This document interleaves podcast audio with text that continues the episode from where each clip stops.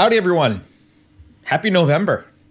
It's November 2nd. Welcome to Covfefe Break on Unsafe Space. I'm your host, Carter Laren, and I'm joined by our own resident makeup specialist, Keri Smith. I, threatened, I threatened to put the camera on her while she was doing her lipstick. I don't know. Uh, makeup specialist is that's something I've never been called before. I, I figured. Still... yeah, we I didn't learn until in my late 30s, even some basic things that most people learn. That makes you at cool. a younger age. So, well, thank good. you. It's all good. It's all good. uh, welcome, everyone. If there's new people here, you're watching Covfefe Break on Unsafe Space. This is a live show that we do Mondays and Fridays. Sorry, I just cut you off to do the intro. No, you were supposed to. There's like the moment I started, the gardeners showed up and they're like cutting stuff right outside the window. So I'm Oh, sorry okay. for the background noise. I'm trying to mute myself. So, if it's your first time here, we do interviews as well. We have another show called Deprogrammed, which is specifically a deep dive into my old ideology, which I most often call social justice Marxism or social justice ideology. Um, we also do just unrelated interviews. And today, this morning, we released an interview with David Reaboi.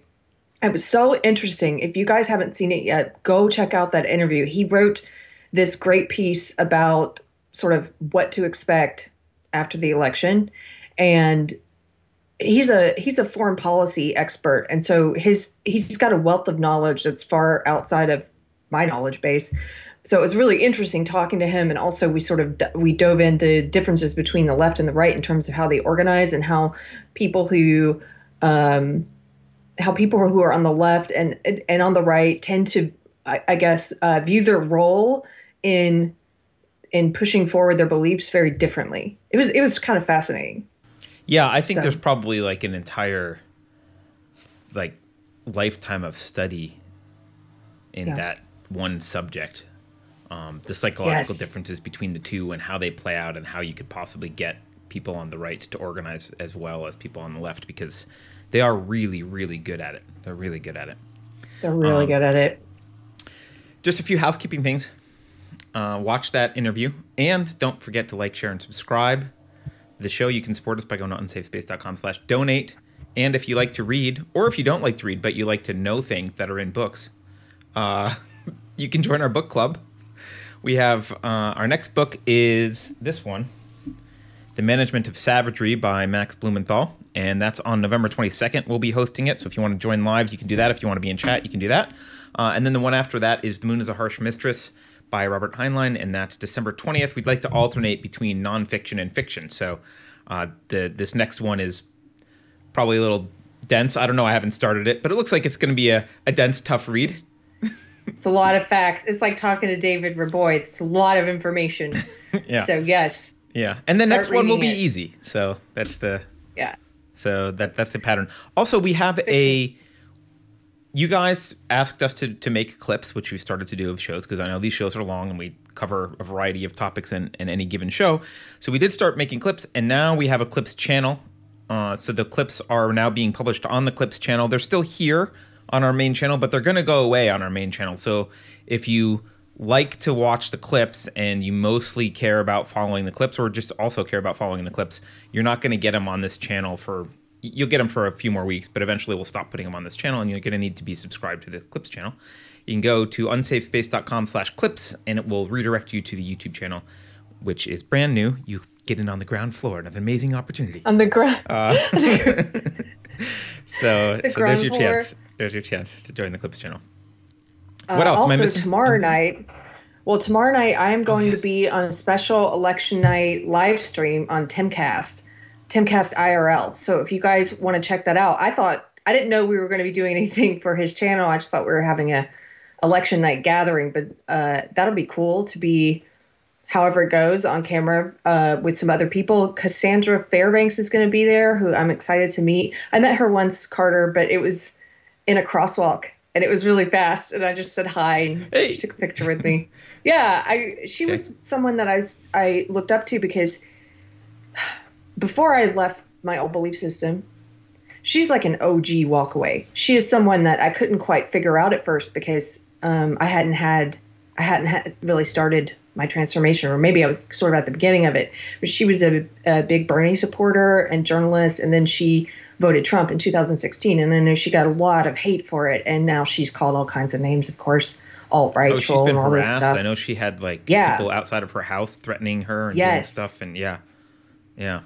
yeah, people came to her house. Yeah. So anyway, uh, Cassandra Fairbanks is going to be there. Jack Murphy, who's also a walk away, he wrote the book uh, Democrat to Deplorable. Um, Lauren Chen is Oh, going to be okay. there, and a whole bunch of other people. I it's it's going to be fun. So anyway, Well, it sounds in. fun, and we can. It's p- probably better than watching mainstream media uh, on election night. So yeah. d- if I wasn't going to be at this party, I would I would be watching probably whatever Tim Pool did, or watching uh, Steven Crowder or something. Yeah, because Yeah. I can't I can't watch the mainstream returns this year. No. Uh, Alan said, "Is it going to be in person?" Yes, it will be actually in real life. yeah, yeah. Well, that's cool. Uh, I will look forward to it, and I'm sure everyone else will. So, um, Keri, I don't know what I mean. I'm kind of preoccupied with this election, so I don't know that there's a lot of other stuff I want to talk about, but I just feel I'm anxious about the election. I don't know. yeah. Uh, I've got a few thoughts on a few things, but what are you, what's on your agenda today? what do you really want to talk about?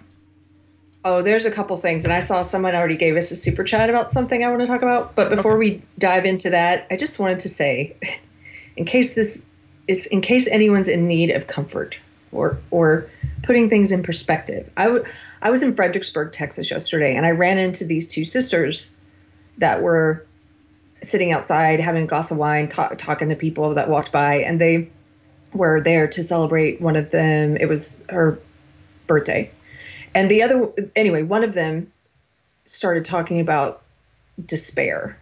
And she's in this place of worry and anxiety like a lot of us are. And talking about you know fear she's fearful of what's going to happen after the election. She's fearful of where we as a society have allowed ourselves to go because of covid. And you know just fearful for the future in general. And so i asked her like do you believe in god? Because we, we I don't know. I tend to get into. I don't do a lot of small talk. We get straight to the big stuff, Carter. Usually, Oh, you know me. I hate small talk. So yeah. right.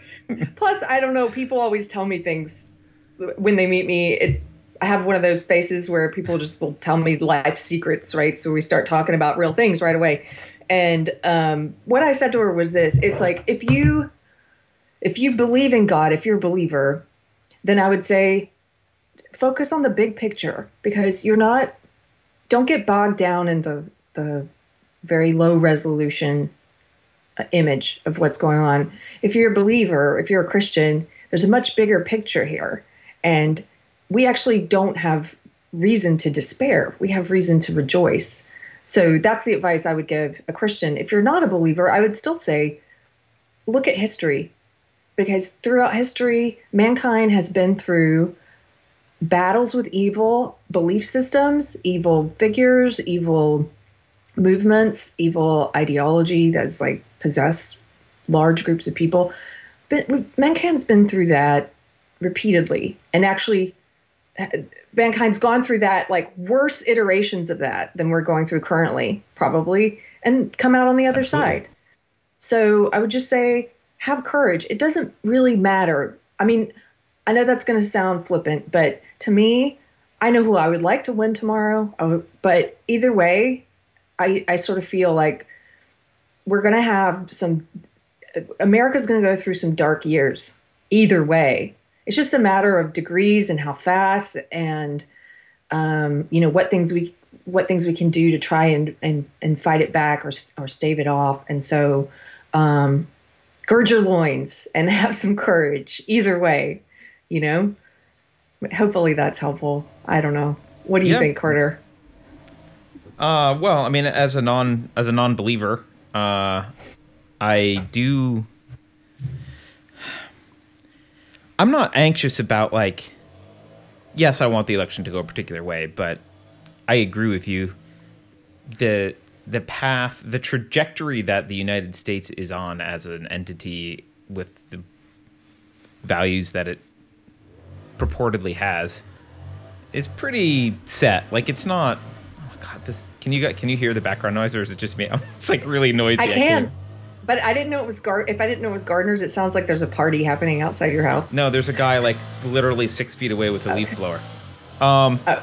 anyway, uh, yeah, no, I would, I, I do think the trajectory is what it is. I'm, I do tend to be a realist. Um, I think if you're anxious or upset about stuff, take a moment to feel the anxiety and upset. Like it, it make there are times in life when things aren't good, so don't stuff the feelings down and pretend they don't exist. Like, okay, yes, but anxiousness and depression and anxiety aren't helpful. So the reason you're anxious is because you presumably love life and want to see humans flourish and you think things are going the wrong way. Well, right. Okay, recognize it and then take that love of life and the love of human flourishing and recognize that doing something with it is better than sitting around biting your nails being anxious and lamenting that the world is falling apart.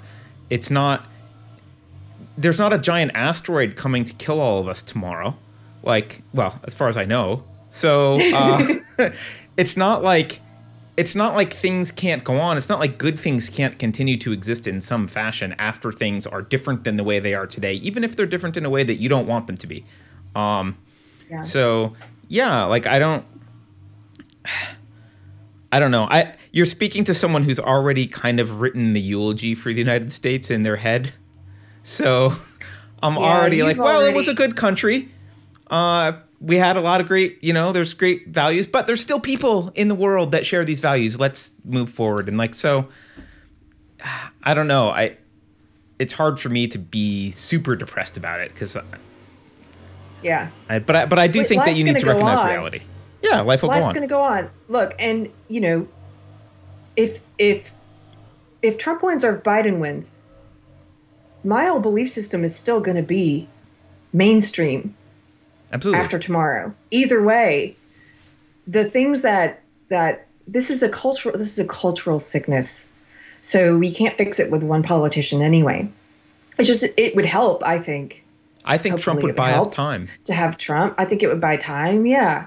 But on the other hand, maybe not because you and I were talking about this offline, uh, just privately about how, in some ways, Trump maybe this is a good thing, maybe this is a bad thing, but in some ways, Trump accelerated social justice Marxism mm. in in the main into the mainstream because they they went crazy when he was elected and they doubled down and they pushed it out there to where now we've seen it. It's infected every right. facet of our culture. It's in it's even in our corporations now. They're trying to sell us Oreos and Barbies with social justice Marxism.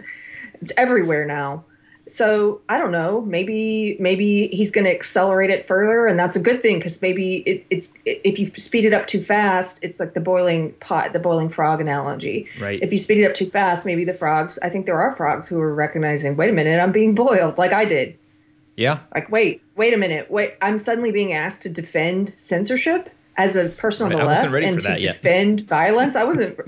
you you slow boiled me for 20 years, but apparently that wasn't slow enough. yeah, well, you, you like, slipped and turned the burner up really up, quickly, really fast. You turned right? it up real yeah. fast, and I hopped out. Yeah. so maybe it will cause people to hop out. I don't know. Either way, we're still fighting something that I think is a cultural rot. So you you know, um, it, so, it, it's just gonna go ahead. No, no, actually, along those lines, you're making me think of something, and. Uh, I'm gonna sh- I'm gonna share a voting. I'll say it's a dilemma about what I'm gonna do with for something tomorrow because I like to like I don't normally vote. In the past, I haven't really voted much. I voted in 2016 uh, for Trump, but um, I'm like I'm gonna. I didn't do the mail-in ballot. I'm gonna go tomorrow for the whole experience, right? Ooh, you're doing it the old-fashioned way. Yeah, I'm an old-fashioned, right? And so I was gonna do it the old-fashioned way, but then I. Oh, you didn't? Got too eager. Yeah, I went and voted early. Oh well. I'm I'm doing the old fashioned thing, and you know I'm in California, so we've already kind of we've already walked off the edge of the cliff. Like we're we're already. I think we owe China a bunch of money, and we have no beef with their philosophy. So we're we're kind of we're gone. But uh, I was looking at these propositions. So California has all these propositions, and you heard of uh, AB five, which passed last year, which th- I think, um, which there was a big stink made out about it. AB five Which was was yeah, it was this bill that um, it said that most workers are employees and they have to be classified that way, and it puts the burden of proof for classifying individuals as as independent contractors. It now belongs to the hiring entity, Oh, and it yeah. really affected. So, and it means they're now they have to get like. Uh, they have minimum wage laws and sick leave and unemployment and workers insurance and compensation and all the kind of crap that independent contractors don't get now have to be provided to these people and it's it in particular um, affects gig economy employees or contractors quite significantly, right? So um, this was a blow to Uber and Lyft and those kind of apps, Yeah. right? And obviously, anyone who knows my politics and watches the show, obviously, I'm against AB five. Like I, I didn't don't like it, didn't support it. Um, and now there's this proposition on our ballot uh, called Prop 22, and it's about app based drivers. Now, you can guess who's funded Prop 22. It, I'm going to tell you, they've received uh, $202.97 million, most of which through Uber, DoorDash, Lyft, Instacart, and Postmates. So, exactly who you would think is funding Prop 22. Yeah. And it would consider, Prop 22 would consider app based drivers to be independent contractors and not subject to AB5. So it's a carve out for app based drivers. App based drivers. That's the carve Oh, out so if they have an app, okay. app based drivers. Now, my inclination, man, I'm glad I don't normally vote. My inclination, I looked at this and said, well, yes, it's more freedom for the app based drivers, so I should vote yes on this. But I stopped myself for a moment because I thought, this is how the system works. They they put forth this ridiculous behemoth bill that affects everyone negatively. And then some small group of rich special interest groups come in and say, well, we want to carve out to this ridiculous thing. And people who like freedom look at that and say, well, they do deserve a carve out. That's true, but everyone deserves a carve out to that thing, not just Uber and Lyft and DoorDash.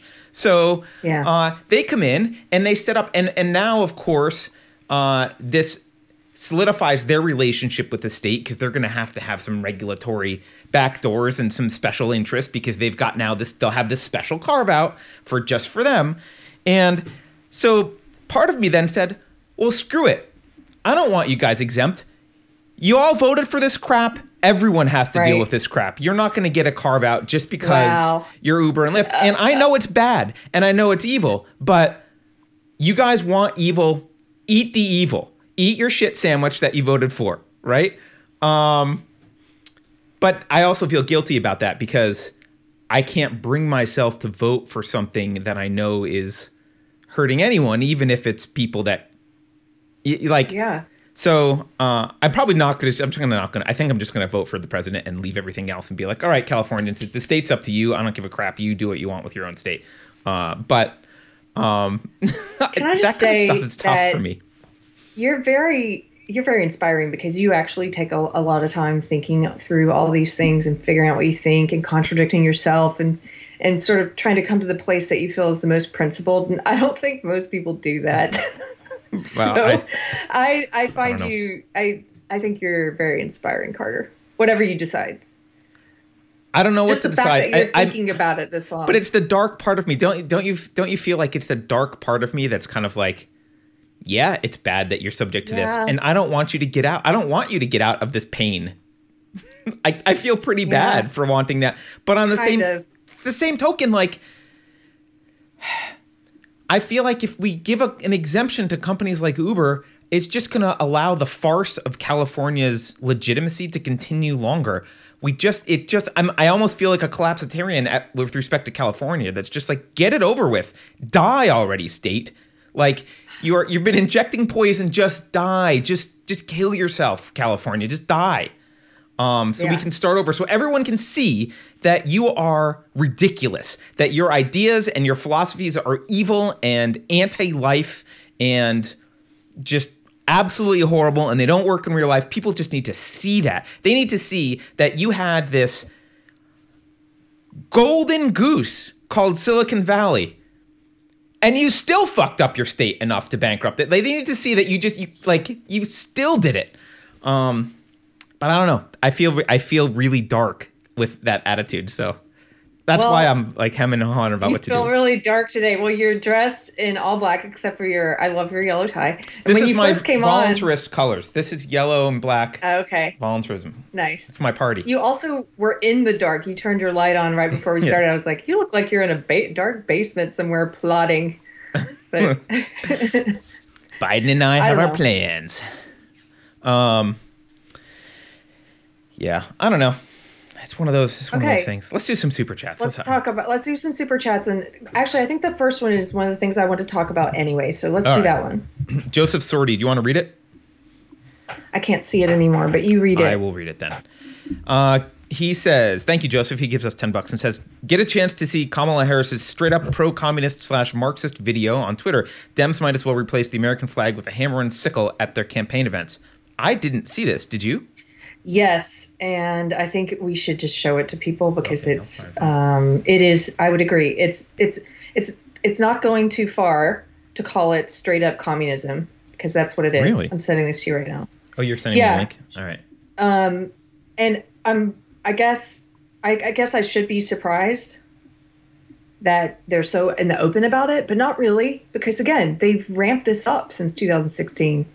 Yeah. They're not ashamed of it almost. Well, I So- think I think they realized. I think they believe they have critical mass, like overall. They don't need to. Yeah, they think they do. Right. So first of all, it's a tweet. As you're pulling it up, she she pasted. She, it's a little It's uh, an animated video. here. Yes, and what she said in her tweet is, "There's a big difference between equality and equity." Period. And then she has this little thing for you to watch. Now, first of all, she's right. There's a big. There's a difference. Yeah. She's right. There's a big difference between equality and equity. There is. And the minute you see someone pushing equity, like the vice presidential candidate for the United States, or your kid's school, or your city council, or your public library, the second you see them pushing equity, you should be paying really rapt attention. Equity, for those who are new to our channel, equity is the it's equality of outcome. It's not a quality of opportunity. It's opposed to equality. It's the, it's at odds with equality. Equity requires force. So whereas equality, equality of opportunity is about making sure that we remove barriers to to equality, that we get rid of discrimination, that we get rid of things in the law that that that treat different pe- uh, that treat people differently on the basis of group status. That's what equality is about, right? Equity is the opposite. Equity says discrimination, yes. You know, Yeah. discrimination codified in the law, yes. They're for that. Yeah. Equity is at odds with equality. I'm s- I'm I'm almost surprised because they're so good at language. I'm almost surprised they're trying to push this, and I'm I'm surprised they're not just redefining equality because I think that might be easier. Um, but Yeah, usually they just try to redefine something positive. yeah, for but, some reason they really want a different word here. Yeah, I don't know why, but they but to be so bold about it and to say we like equity, I'm like, wow. Yeah, normally they just rename things. Like they say they call their racism anti-racism. Right. I'm su- I'm surprised they don't call equity super equality. You know, we need super yeah. equality. Yeah. Like oh, a systemic equality or something. Like okay. Yeah. Uh, but yeah, I mean, as you know, I don't like the term equality, but I do like the general how it's used. Generally, is to mean just legal equality, which is correct. That's that's Yeah. the thing that people like that we should be pushing for. Okay, I've got it. Uh, I'm, I'm gonna I'm gonna play it. Right. All right, Let's play this. all right, all right. Here we go. Let me know if you can't hear it. You should be able to hear this when I hit play. So there's a big difference between equality and equity. Equality suggests, oh, everyone should get the same amount. The problem with that, not everybody's starting out from the same place. So if we're all getting the same amount, but you started out back there and I started out over here, we can get the same amount, but you're still gonna be that far back behind me. It's about giving people the resources and the support they need so that everyone can be on equal footing and then compete on equal footing. Equitable treatment means we all end up at the same place.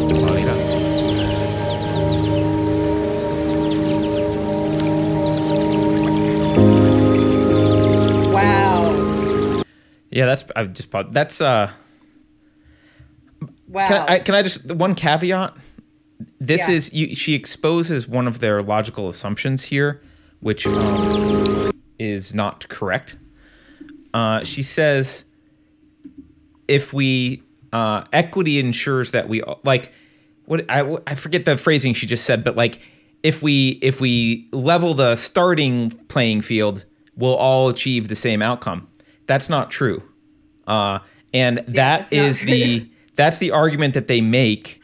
Um, but that's how they reverse engineer their way into this by looking at the outcome and saying, well, because we don't have equal outcomes, in, in equal in the ways that we care about. So, um, CEOs, there's more men than women CEOs. Therefore, we must not have the level playing field back at the beginning. That's the only possible explanation because the outcome's not the equality that we want. They don't look at that with the homeless population and say, well, it's mostly men. Uh, we don't have the outcome that we want. It should be half women homeless. Let's start making sure women end up homeless also. Um, Yeah. because there's there's some sort of not level playing field back at the beginning. Um, but yeah, this is this is pretty bad. But I get why this argument makes sense because there is this does look reasonable to someone who doesn't know what these terms mean and hasn't thought about this, who hasn't thought about it? Yeah. There's a great uh, we we've mentioned this before we, uh, several times on the show but if you're new you may not have read it. And uh, you uh, uwtv just i saw mentioned it in the chat. You guys should read harrison bergeron by kurt vonnegut if you haven't read it yet. You can find it online for free. It's a really short very quick read. It's a short story by kurt vonnegut. And it's it's imagine it's where vonnegut imagines a future in which they pursue equity at all costs and it's disturbing, but it shows you, I think, for people who need a visual, well, not visual, they need a literary representation of what this might look like so they can envision it. That's that's what you're aiming for. It's handicapping people for anything that that sets them apart and makes them um, excellent in a field, you know, so that everyone feels equal. So that we're all equal in the rubble, so that there's no one who stands out in any way. Well, Yeah. so one of the strategies, if you want to be an authoritarian, one of the strategies you do is you can set up a, you frame a problem that's actually unsolvable as something that needs to be solved, um, and through which through which the government needs to have the power to, you know, the government needs to have the power to solve it. And so, the problem that they're setting up here is that people start out in life with different um, resources, and those resources are cognitive, physical, cultural, personality economic. People start out with different resources. Um, and in actuality, in reality, there is no way to solve that problem. People will always start out with different resources. Um, even if even if we all were on like literally in a commune and we all had the same, you know, hippie utopia commune, we all started out with the same possessions. We would have different parents with different uh, interactions with those parents and different genes and different uh, you know would have a different neighbor than the guy, guy down there who has a neighbor. Like we all start out differently. We don't start Yeah. out the same. And what they're doing is they're making the boogeyman this well we have different starting points and that's got to be fixed. Okay well that's an unsolvable problem that will never ever ever be fixed. The best we can do is to say well the path from wherever you start the path forward is as equal as possible we're trying to clear the path forward of any um, barriers that are unfair that are like well for example laws based on race or or Yeah. laws based on gender and that kind of stuff. They're trying to. That's the only thing you can do. Um, but what they're they're pointing at this thing that's not a solvable problem, and then they're measuring it as she showed at the end. They're measuring it based on whether they're both on the hill that they happen to be looking at when they decide to measure these things. Right. And if they're not at the hill at the same time or the same level hill, then clearly we didn't solve the problem. So we need more power to do something early on.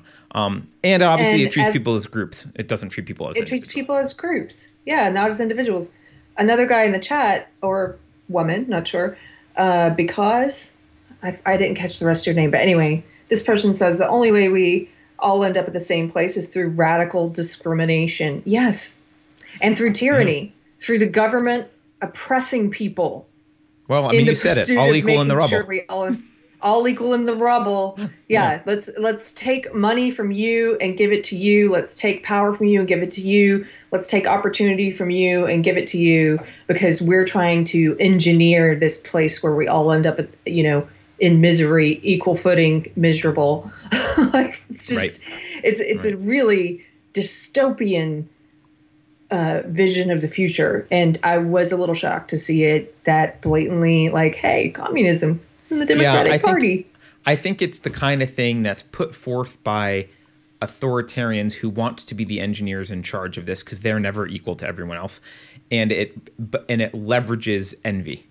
Because there's always going to be you're going to look at that video. If you're the kind of person she's going after you're going to look at that video and you're going to go well yeah i would like to have what i think this guy over here was born with a silver spoon in his mouth and i didn't get it for whatever reason because of blah blah blah blah she's going to fix it um, and you're Yeah. never looking down at the person who's looking at you going Underneath- he was born with a silver spoon in his mouth right um, yeah, there's and always she doesn't give a crap She doesn't care. she just wants to be the engineer in charge of deciding who gets what.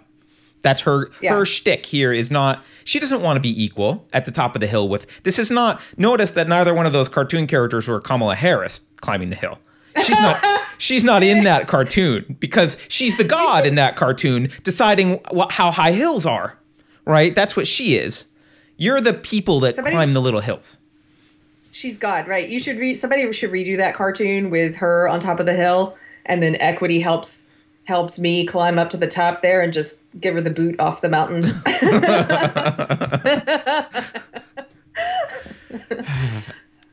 All right, let's do let's do another super chat. We've got a few more super chats.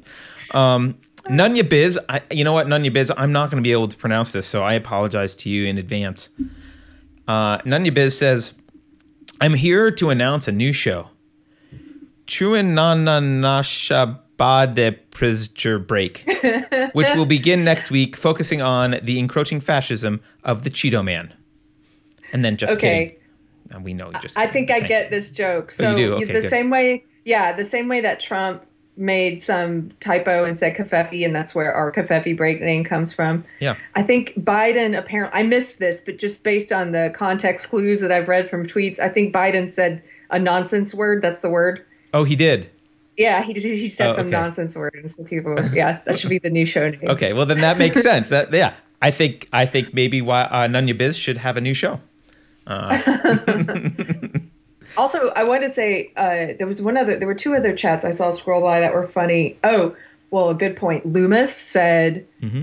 "Wasn't this in the book 1984? Yeah, Equity is equality." Yeah, yeah. You yeah, know, yeah. um, Sadly, much of this was in 1984. Much of this is irregular. And then a couple people commented on her voice and not being able to stand her voice. And I was texting with a friend about this this weekend. Mm.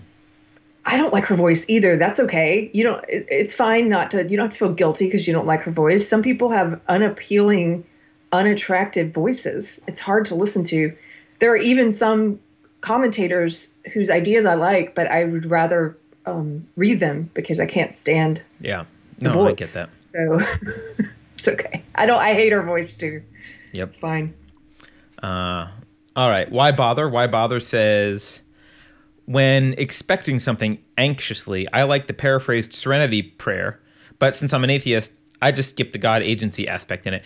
Yeah, I like that prayer as well. Why bother? It's a good one. Um, Yeah. you know, accept the things you can accept, and or you can't change, and change the things you can. Right? It's a good. It's a good prayer. Uh, Tatiana Fisk says everything Carter just said. I assume it was something Thank I you, said Tatiana. earlier. Thank you, Tatiana. Yeah, I think it was back back when I was worried about. Used Prop used 22. a bad word. Used a curse word. I did use curse word. I'm sorry, Marie. Gotta apologize to Marie Busky. Blackbeard. Blackbeard gives us five bucks and says the people who scare me are the Biden will hold the radicals in check. They see the problem and want the weakest tool to fix it. And Biden will not do that. By the way, they. It's funny. Uh, was that? it Ilhan? Well, El- how do you say her name? Ilhan Omar. Omar? Yeah. Mm-hmm. So she tweeted recently something to the effect of she was basically talking to the radical left, the authoritarian social justice woke left. And she was saying basically, don't worry, when Biden gets elected, he will be beholden to us, to the radical left. And I'm like, yeah, I didn't need you Duh. to tell me that. That's why I'm not voting for him. I know that. like, thank you for being honest. Yeah, I don't. Who thinks that Biden's going to stand up to the radical left? I'm surprised he I can don't stand up. know. Yeah, I don't. Uh, eh, but I'm doing. Uh, yeah, no, I don't. I think we all know this. We all know that he's the he's the front man for the Kamala Harris band, right? it's just like it's Yeah. it's it's Kamala and and the radical left that have taken over the Democratic Party, and they can't have. They know that they need to dress that ticket up in some sort of moderate with some sort of moderate milk toast figure in order to get you to swallow the pill. And Biden is is the right milk toast figure. He's a 90s Democrat who seems like he might you know be at let's say the tail end of his cognitive functioning yeah. and th- he can stand up and say all the right kind of things and sound very mild and reasonable and He's just a Trojan he's horse. just gonna, he's just gonna let Kamala run things Yeah. so or not not just Kamala but uh, I- don't think just- Kamala by the way I think Kamala is not and I, I don't think she is an Ilhan Omar in that I don't think she's a uh, I don't think she's a true believer of social justice. I think she's an opportunist based on what I've seen of her career. I think Kamala Harris is just, oh, this is the thing to do now. I'm all in. And she'll do it with with fervor. She'll do whatever. but she's not power. like yeah, but she's not like Yeah. been into this for a long time. She was busy, you know, locking innocent people up in California for a while because that's how you wi- wielded power. Uh, and now there's a new way to wield power by talking about equity. So that's what she's doing. that's where you know i've seen people talk about how confusing it is when you look at someone like kamala harris or um, even even obama to some extent how he is was criticized both as a radical leftist and then also a centrist who wasn't left enough. And and the same thing with kamala, kamala they're like oh you know, how are you guys trying to criticize her for being a cop who locked a bunch of people up for minor drug offenses and but and trying to portray her as this um, power hungry cop and then also saying she's part of the radical left who wants to get rid of the police and everything. It's like because she's both. What you're doing is you're constrained by the idea that is a principled person. Right. Time marches on, as does her Yeah. allegiance. someone who's not principled is all over the place. They're going to contradict themselves all the time. They're going to be both things because they're just trying to appeal. Whichever way the wind blows, it's trying to appeal to popularity or what they think is going to give them what they want, whether that's power or money, an audience, whatever. Yeah, and I know a lot of people really, and even in our audience, a lot of people really liked Obama. But that was one of the things I never liked about Obama is I felt like he was just in it for the power, and but he was smooth talking enough that everyone thought he was a good guy. I um, did. Yeah, and it was like, wow, he says because if you listen to the, his speeches, they're often really just fluff. There's not much that he's saying actually in his speeches, but they're nice words, and he says them well. He's very well spoken. He says them well. He says them with a smile or with stern determination when necessary, and pra- his practiced fist thing that he did, and like he was very good at delivering uh, pretty contentless but emotionally engaging speeches. Yes. And And he had a that's dangerous to me. That was dangerous. I don't think Biden Yeah. or Harris is nearly as good as Obama is at doing that at all. No, not at all. And we even saw during the primary season, we saw some candidates trying to emulate the way he spoke. And you know for dang, dang sure that you know that they had lessons, cadence lessons, speech lessons, how to speak like him. Um, here in Texas, uh, what's his face was Beto. Beto totally got Obama speaking lessons. He was trying to mimic. Oh, he did. I remember that. And I think he even did the like- fist thing when he was talking. Yes. With So the thumb he- on top. he- it's like a weird fist that, yeah. yeah. yeah. You know he had lessons in that.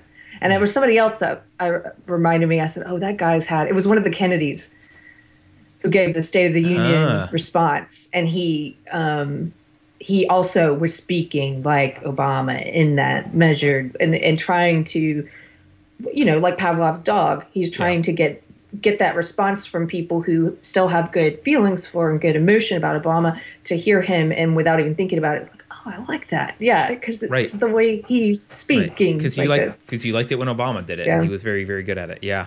yeah. Uh, I don't know. Let's do another super chat. Our Russian bot Mandy gives us uh, five bucks and says, "Why does the left want to abolish the electoral college? Why haven't they done that already?"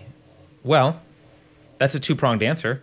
They they are in the process of trying to undo it, which I assume you know. It's it's constitutional, Yeah. so undoing it is not simple. Um, so they, can't just change the Constitution by themselves. What they're doing to undermine it instead is many states, including California, have signed it in a mutual agreement to um, throw all of their electoral college votes behind whomever wins the popular vote. So we'll see.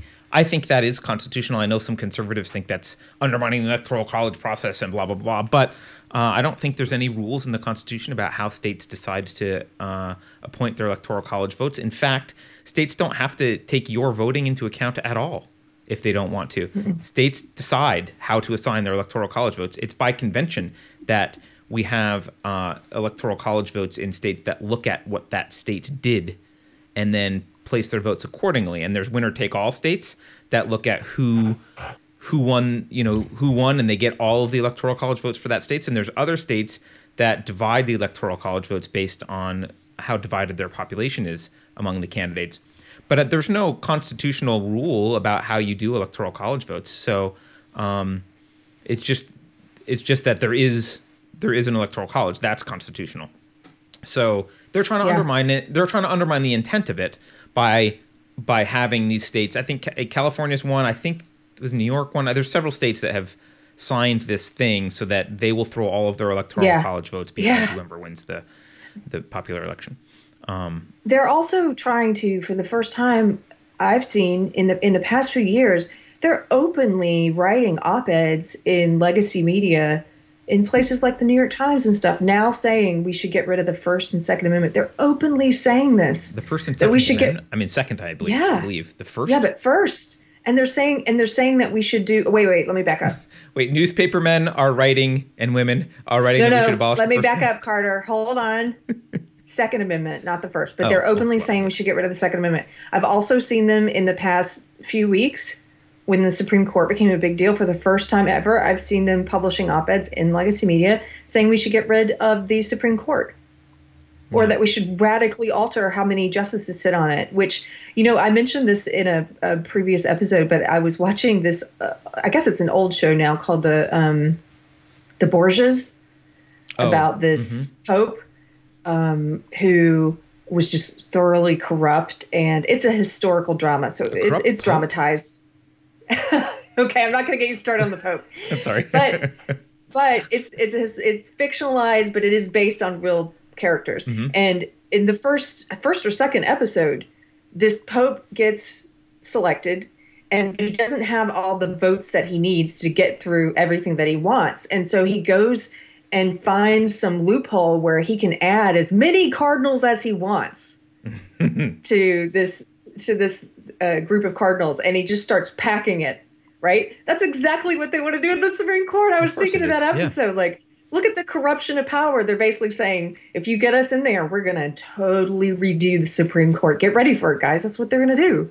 Can you imagine Trump doing that? Can you Gosh, imagine if, if, no. if, if Trump and the Republicans during when did he have a majority? He during the first two years. Can you imagine if Trump and the Republicans were just like, oh yeah, uh, we think there should be fifty Supreme Court justices and uh, fifty-one Supreme Court justices, and so here we go. We're like we're just going to start pumping them out. Like, yeah, Yeah. Everything they they accuse him of, they're doing.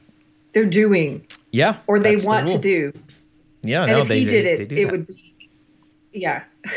Yeah, they they absolutely they absolutely. Uh, the other thing, the the other electoral college thing I've seen lately is uh, I guess this is inevitable. First of all, I've not seen I've seen several mainstream media descriptions of the Electoral College, which I would call pretty misleading. And I'm not a historian, but just if you just have to read like some basic stuff about the Electoral College to know that they're they're they're being pretty misleading about the purpose of it and whatever. But the the latest attack I've seen is that the Electoral College is there to uh, it was a pro-slavery thing. So this is look if you tie something to slavery, uh, then you can tear it down because obviously slavery is horrible. So just like they tried to tie the entire founding of the country to slavery, and the 1619 mm-hmm. Project is still working on that.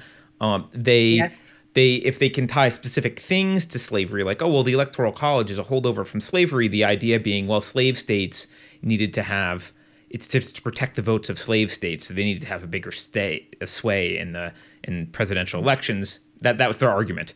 It's that it's a slave state thing, um, and you know. So they try and tie it to that, so that they can then so, so that they can they then want. tear it down. Yeah. And, and this is why, look, when God, this was probably 20, 25 years ago. I wrote an article about democracy sucking. So I guess I haven't changed my position on that.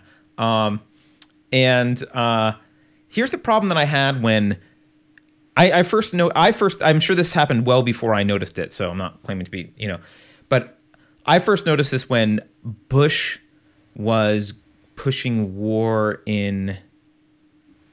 Um, Bush two was pushing war in in the in Middle East in Iraq.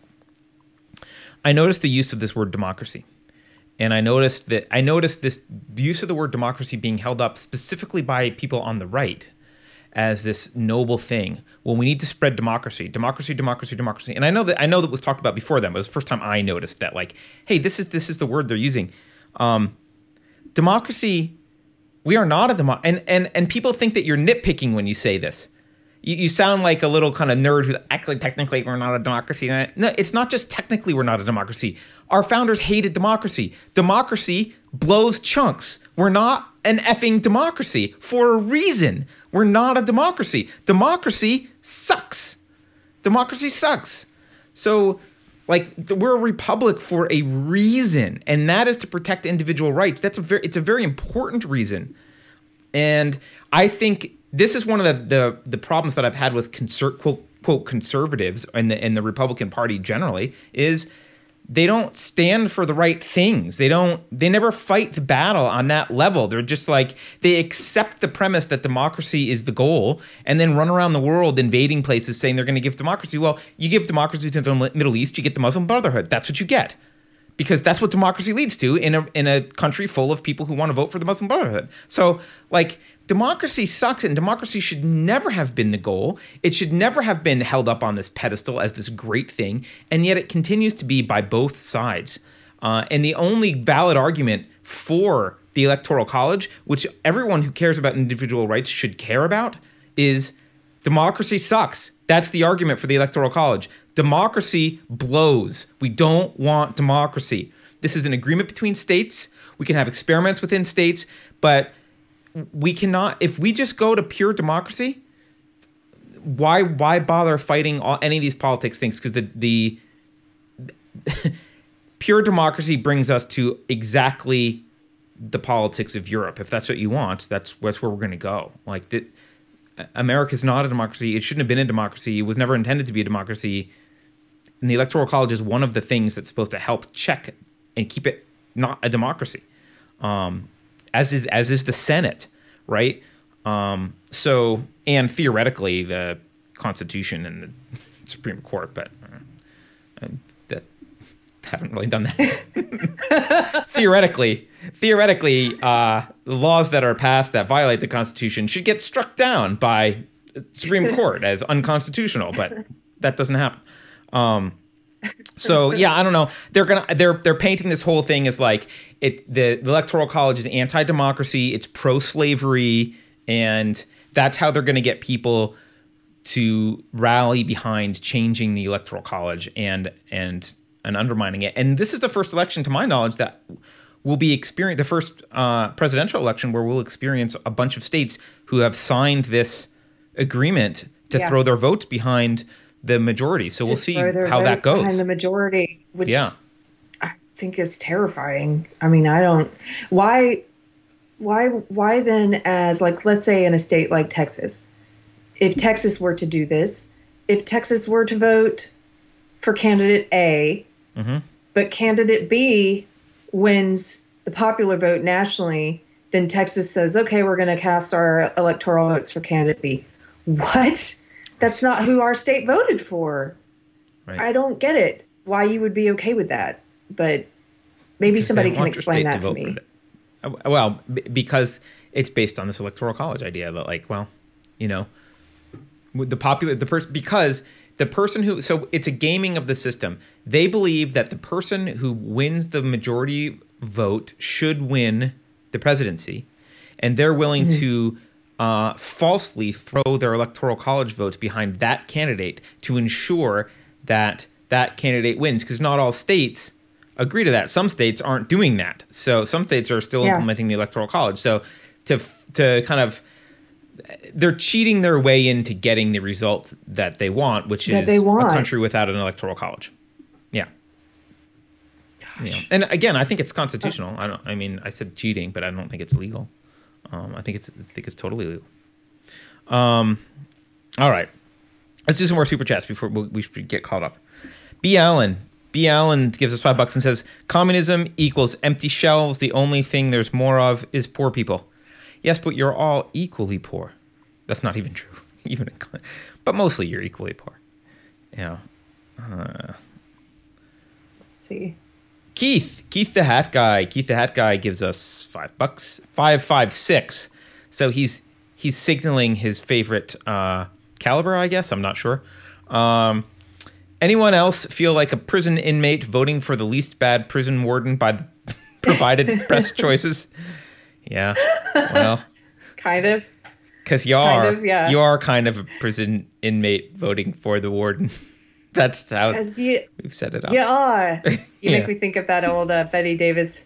Whatever happened to Baby Jane? Get you all in that chair, Blanche. You are. You don't know that line. I bet.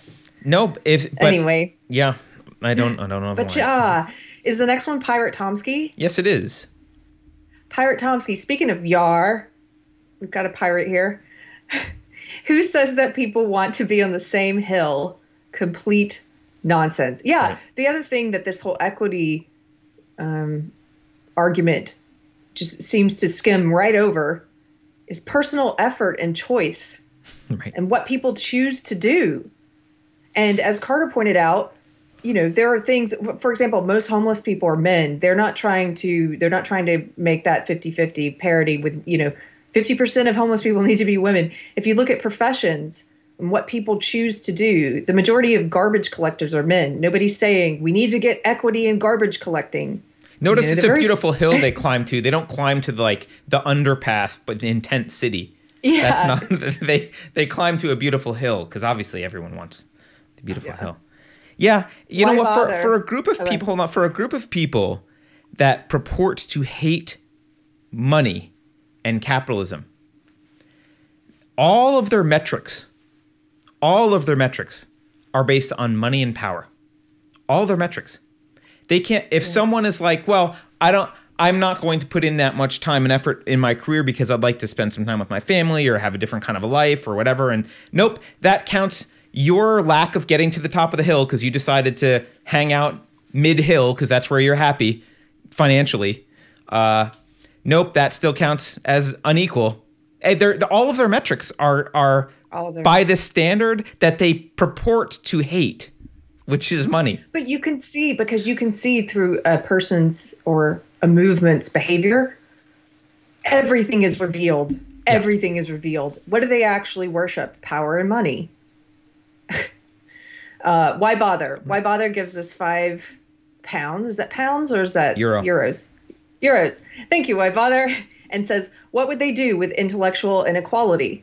You cannot even it out. And it actually contributes to the inequality of outcome. Yeah, well, they're trying to Right. even that out. That's a great question. If you look at what they're pushing in schools now, they're trying to get rid of standardized testing. They've absolutely um, they've ramped this up in the past 10 years, but in the past year or so, especially, you're, you're going to, st- you, if you haven't already seen, you will start to see more of these. But there have been a lot of pieces where they're arguing that standardized testing hurts marginalized people, marginalized people, which itself is racist and condescending and sexist. Ibram X. Kendi was just pushing this idea that we need to get rid of standardized testing completely. Right. They're against the idea of meritocracy and they actually want to punish kids. They want to take away gifted and talented programs and punish kids who are intellectually gifted. They because want to try and make everyone they, they list them as footing. white supremacy, which is uh, an interesting insult yeah. to non-white people. But that's that's Gosh. how they that's what they that's what they consider them. Yeah. This so is also insulting. why you can't talk about I mean, you can't talk about genetic differences. You get you get in trouble. I mean, you can't I mean we you know, we interviewed uh, Charles Murray a while ago. I'm surprised that we still have a YouTube channel. But I mean, you know, it's wrong think just to mention that there are genetic differences that matter at all between any groups of people at all. Um, you can't even ask the question. You can't even investigate it. You can't have that conversation. Are are there genetics that lead to disparate outcomes in some way? Nope, can't have that conversation. Um, because they don't they don't want to have the conversation because they need it to not be true. Um, well, like for example, so. women in that book we read, he he was talking about how women tend to they process things differently on average. The other thing is people don't understand what averages mean. And so right. when they hear genetic differences, they hear that you're saying something horribly sexist or racist. And that's not what it is because most people are in that great middle and overlap. And you're going to have more similarity with some random person in the other group than than than the idea of these like differences between groups would lead you to believe. So for example, like women, it was talking about how women, when you're trying to give somebody direction somewhere, men on average are better at like in their head when they try and recall how to get there they have a little map they've drawn in their head on average. Whereas women are more their memory works with landmarks and so they're more likely to tell you to turn at this landmark and that landmark. And even to talk about a difference like that there's somehow they they they ascribe value judgment to it as if one is better than the other or to even talk about it that you're somehow sexist and it's like I don't know, that's kind of interesting about the way that memory works on average. Yeah. how it's different between men and women. Yeah. Um, okay, before we get too far behind, let's yep. do some more. Channel Julio yep. gives us 9.99. Thank you, sir. And says, I find it laughable that the Democrats criticize Trump for not having enough buses for his Omaha supporters when all of Biden's supporters at an event could fit on a single short bus. Okay. oh, speaking of that, we should we have to talk about that Trump caravan at some point. Oh, do you want to? Do you want to? No. Do you want to talk about the? uh Where is? I've got the. Yeah, but let me hit up. Let me just finish these. I'm gonna knock them out fast. Okay. Allison, okay. twenty bucks. Allison says, "Ugly side effect. Friends too woke to understand your unwoke perspective, and now they see you as a bad person. They unknowingly gaslight us deplorables." Yes, Alice, Allison. And I was just talking about this with a friend this morning who is libertarian and who voted for Trump and is going to vote for Trump again, and whose family are, I guess, more accurately described as Republicans and voting for Trump. And one of her friends, good friend, but not a good enough friend to know what her political leanings are, because we live in a world where some people are afraid and keep that stuff secret. This friend told her recently all Trump voters are racists, not knowing that she's voting for Trump and that she did vote for Trump, you know? And it's yep. so, we were just talking about that. And, and, and I was saying to her, it's so cult like. It's very cult like because it's, it's so black and white and it's so rigid. And it, it writes off you know 63 million or however many people. It writes those people off as evil. It's a fundamentalist kind of cult. It's like you could you could compare it to radical Islam, or you could compare it to some fundamentalist cult like the um, Westboro Baptist Church, like just this sort of very rigid and hateful us versus them belief system. And for somebody to say that all Trump voters are racist, that is not rational. That's patently absurd and false. And you, it's an attempt to dehumanize people. And and usually I see when people speak stuff like that, it's like they're not even thinking. They've already been co opted. Their brain is being used by this, I do call it an evil ideology. It's a cult like ideology.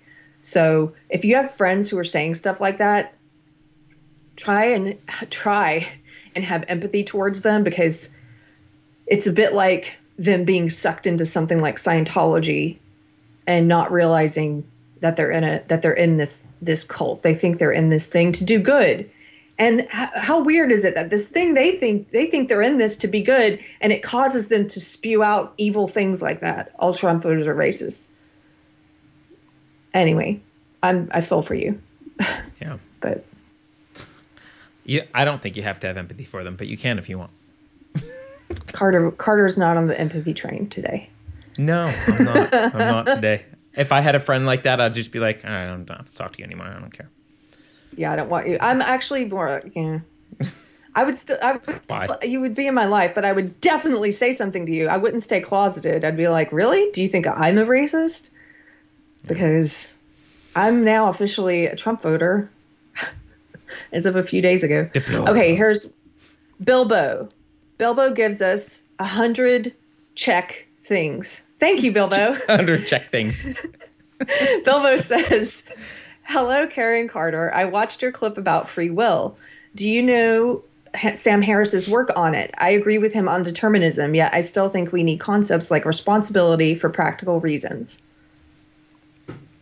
I haven't seen Sam Harris's, but I, I assume he has the default position that most determinists have. I mean, so my understanding is there's basically three common positions. There's uh, free will people who are just like there's free will. Uh, there's determinists who believe that there isn't free will, um, and they kind of stop their argument there. Like there isn't free will. Stop talking about free will and we, do, we shouldn't even pretend like there's free will. There isn't free will, and that's that's what we need to do. But I think actually most determinists fall into the third category, which I think I believe Sam Harris probably falls into, which is uh, there is there is not technically free will, but we do better by acting as if there is free will. So it doesn't matter that there's technically not free will. We need to pretend that there's free will anyway because that's how we optimize our lives or whatever. That's how we behave best. Um, and I think the free will people either are religious, and that's their argument for free will. It comes from a religious argument, or um, I there's a there's a more complex argument about relating to free will from an atheist perspective, but it's not obvious because I think you, you have to get a little bit more detail into what causality is. Causality is applied to, to causality is generally what's applied to prove determinism, but there's like nuance in the, the definition of causality, and that's kind of where that gets broken apart. And you make an atheist argument for free will there. Um, I kind of don't care whether th- this, as much as I like philosophy, this is one of those things that I kind of don't care about because uh, if there's not free will, Sam Harris would be assuming it's Sam Harris. That position would still be correct, which is well, we should act like there's free will because like if there's not free will, there's nothing to do. You just shut up and like curl up and die. There's no free will. Um, so you can't talk about it. You can't convince me of anything. We can't interact. We can't try and change the world. There's nothing to do if there's no free will. It's the defeatist attitude. So even if there wasn't free will, I would still want to behave as if there is free will. so I kind of don't care about that question too much. And I also think that most of the people that are ma- uh, that put forward the determinist argument do so disingenuously. Um, they they do it because they're trying to make some political commentary. They're trying to make some. They're trying to use it to justify some political means, usually some kind of leftist thing. So, uh, but I don't know Sam Harris in particular. I assume he falls into that category, uh, the the one where you free will is a useful tool. Uh, okay, Tatiana, you want to do? I'll be right back, Oh, I'll Carter. do it. No, you All do right. it. I'll be right back. Tatiana Fisk gives us two bucks and says, "We need an unsafe space island to make our own."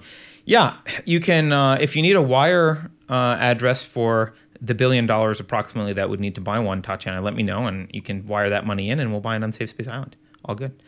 Uh, someday, maybe we will get a community together, and uh, who knows? Maybe we will end up somewhere together, at least virtually, if not if not in real life. Okay. Sun King. Sun King gives us five bucks and says, I think the conflict between equity and diversity need to be pounced upon. Equity will kill all diversity except for skin tone. Yeah, when they mean diversity, they they mean only the most superficial types of diversity, right? They don't mean actual diversity that matters. They mean only diversity that's superficial and meaningless. That's what they mean by diversity, um, as you know. Nemo Sundry, five bucks from Nemo Sundry says, do either of you know what SJWs mean when they criticize capitalism? To me, it seems like the bucket where I throw everything I hate. I think that's, I mean, Keri might have a different opinion about this, but I think that's largely true. Mm. I've said this before. I don't like the word, well, I like the word capitalism. I've kind of given up on trying to defend it as a word because it, uh, it was Michael Rectenwald who pointed out to me that capitalism has historically, on, not only, but predominantly been used derogatorily. Um, and I think a lot of people, and it was someone else we spoke to, I think maybe David Wagner, Daniel Wagner, who who was who was explaining that a lot of times capitalism isn't used synonymously with free markets, which is kind of what I mean. A lot of people view capitalism as what I would call the mixed economy corporate oligarchy thing that we have going on. It's like this crony this cronyism oligarchy thing that we have now they view that as capitalism. And I don't think that's a I think that's a mischaracterization intentionally by the elites, but I think for most people it's not a it's not an intentional mischaracterization. That's just what they think it is. That's what they've been told capitalism is. Uh, right? Capitalism is when Wall Street gets billions of dollars of bailouts from the government, which is like the opposite of capitalism, but that's what they think it is. So, um, if that's what you think capitalism is, it's kind of easy to make it the bucket where you throw stuff that you hate because there is a lot wrong with this system and there are a lot of problems and um, they people that say that generally view the world in like there's Marxism and capitalism, or like Marxism and capitalism slash fascism. Even they'll they'll put those kind of together. It's like Marxism and non-Marxism, and non-Marxism is all one big bucket. Um, so that's why they're doing that. I think. Keri, do you did you see that question? Do you have a, a more nuanced insider answer about why I, SJWs? I saw it, but I like your answer. Okay. Uh, all right. Next super chat. Next super chat is from uh, Joseph Sordy. Joseph Sordy says, "See, Sam Harris said Trump's worse than Hitler. So much for a clear-thinking individual. Sounds to me, sounds more like severe TDS to me. I did not see he said that. I don't pay attention to Sam Harris. I I liked him when politics wasn't in everything all the time, all, always. I thought he was interesting. But since I would say the last four years, since politics has infiltrated literally everything, I don't listen to Sam Harris anymore. I had not heard that, but uh, I I like Sam Harris is someone I like. I like some of his ideas. I went to hear him speak in Austin once. That was interesting. But he's someone to go to an earlier something we said earlier. For whatever reason, I I don't like his voice. So I prefer to read. I prefer to read what he has to say. And the way he speaks, it. I, I don't know. Exa- I can't put my finger on exactly, but it. He's kind of boring. I can't listen like to the, there's a boring quality to his voice. I like his voice. I, I kind of find it soothing, but there's definitely a low energy thing going on with Sam Harris. I don't know uh, what it is, but, but it's interesting.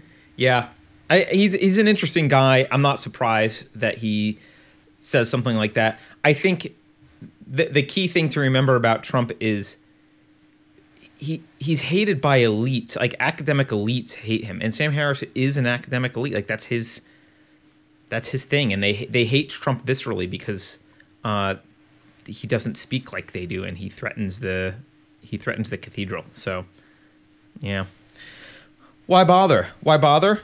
Uh, gives us five more euros and says, "Gotta go and contribute to the wage gap by studying some math." Have fun. Thank you. Why bother? Uh, Pirate Tomsky, arg. Pirate Tomsky says, uh, gives us five pounds. See, carry the L. See the little L? That's the pound. Oh, got it. 5 I'm pounds good. from Pirate Tomsky. He says, you do need empathy. I know, I know. I'm in a mood. Uh, because yeah. you have to be open so that they have a path back to reason. Lack of empathy could make them think there is no way forward. Yeah, I get it. Um, yes. And I don't disagree with that where Keri and I differ is I don't care about a path for some of these people. It's just not not that I like don't want them to have a path back, but I'm not focused on it. Uh, and Keri, I think, is a little bit more focused on pulling more people out, and I'm more focused on waking people up who aren't already there to see to like everybody. everybody on, right? can't be focused on the same thing, right? So right. anyway, but there's nothing so, wrong with that. But, like that's just a difference. But Carter focus. understands the importance of empathy. I do. Even when even though I'm in moods sometimes.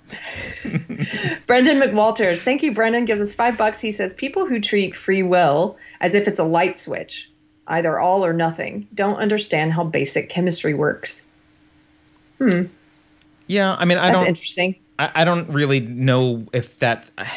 When you talk about it simplistically, you talk about it in that way as a light switch, but I don't think anyone actually believes it's that simplistic. I mean, I think Yeah. the conversations around free will are are really about is there fundamentally some point at which you have a free will that exerts control at some minute level in some way or is it all determined by chemicals like and and that's i think fundamentally it is a tiny tiny little bit of a light switch not not a constant light switch and not a light switch that is turned always on or always off but i think fundamentally that is the philosophical question is is there a little is is is fundamentally the building blocks of the human brain are they dominoes or is there some other thing that is controlled that is free will. Now, I would say I, my argument here would basically be just because we don't understand the process of free will doesn't mean that it's incompatible. It doesn't doesn't necessarily mean it's incompatible with uh, the det- the determinism of chemistry and that kind of stuff. Like j- just because we don't understand how free will arises from a complex system doesn't mean it doesn't exist. Um, so I think maybe that's the nuance you're talking about. I'm not sure, but I, I would agree with that. Yeah. Rock Rock Lexicon. You want to do that one, Keri? Yeah, Rock Lexicon, thank you for the super chat. Says Biden supporters ride the struggle bus. Keri rides the empathy train. Carter walks. Love you guys. Keep holding the line of the culture war. Carter walks. Yeah. I walk. I don't know what that means, but I like it. I'll walk. You walk tall. I walk. I go on a hike. uh, Brendan Cool. Oh, we got another one? Okay. You do Yep. it. I don't see it. Uh, Brendan says the non he gives us ten bucks. Thank you, Brendan, and says the non woke academic left who refuse to vote for Trump, Pinker, Haidt, are cowards who are cutting the branch they're sitting on. Biden's education department is going to put them on a list. Yes, I do think I don't know. I mean, you could say it's cowardly. I don't know the reason behind them not voting. So uh, I don't know those specific instances at all. So I, I don't want to ascribe anything in particular to them, but I will say, and uh, I, I will say that um, they, I think it's likely that they just can't get over themselves, right? I mean, I think there's just a lot of people who have such distaste for him because he is. This is emotional.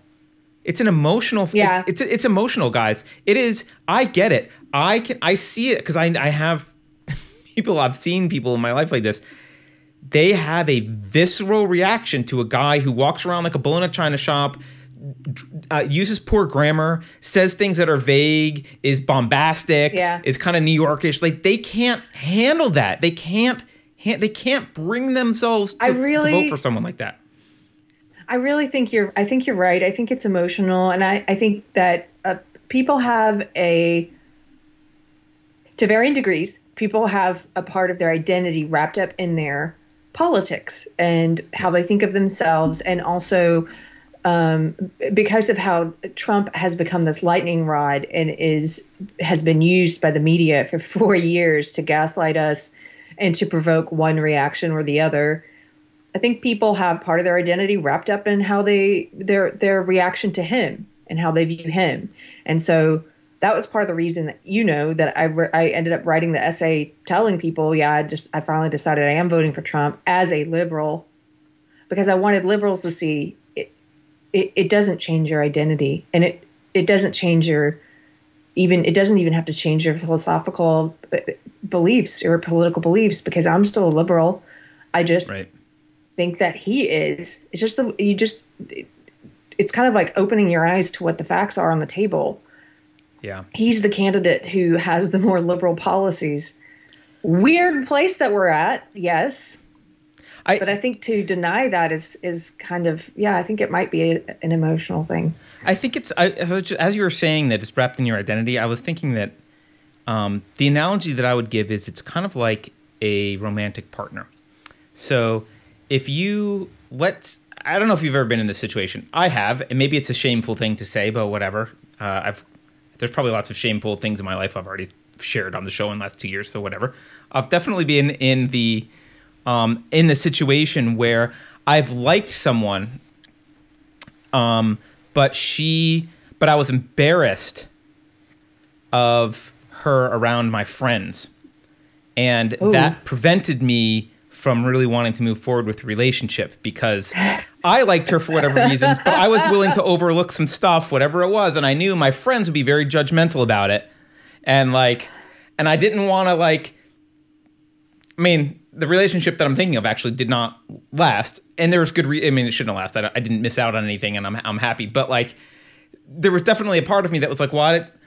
I know, I know how I know how people are going to react to this, and I don't want to associate myself with this person too much because like I'm not those things. I don't. I see those bad things about her too, but I see other things that I I think outweigh them, and they're not going to see those things, and it reflects poorly on me. Like I, you know, I mean, this is you know, in your early 20s, you make a lot of you have a lot of weirdness going on in your head sometimes, or in right? your or in your late 30s as I did. Or maybe, right? Yeah, fair, right? So, uh, I think it's kind of like that, where if you're an academic, you view yourself as very intelligent, very articulate, um, right? You're erudite, you're learned, you are very sophisticated, and someone's like, "Hey, there's a big buffoon clown over here who's who's actually the best candidate," and you're like, "Well, I, I."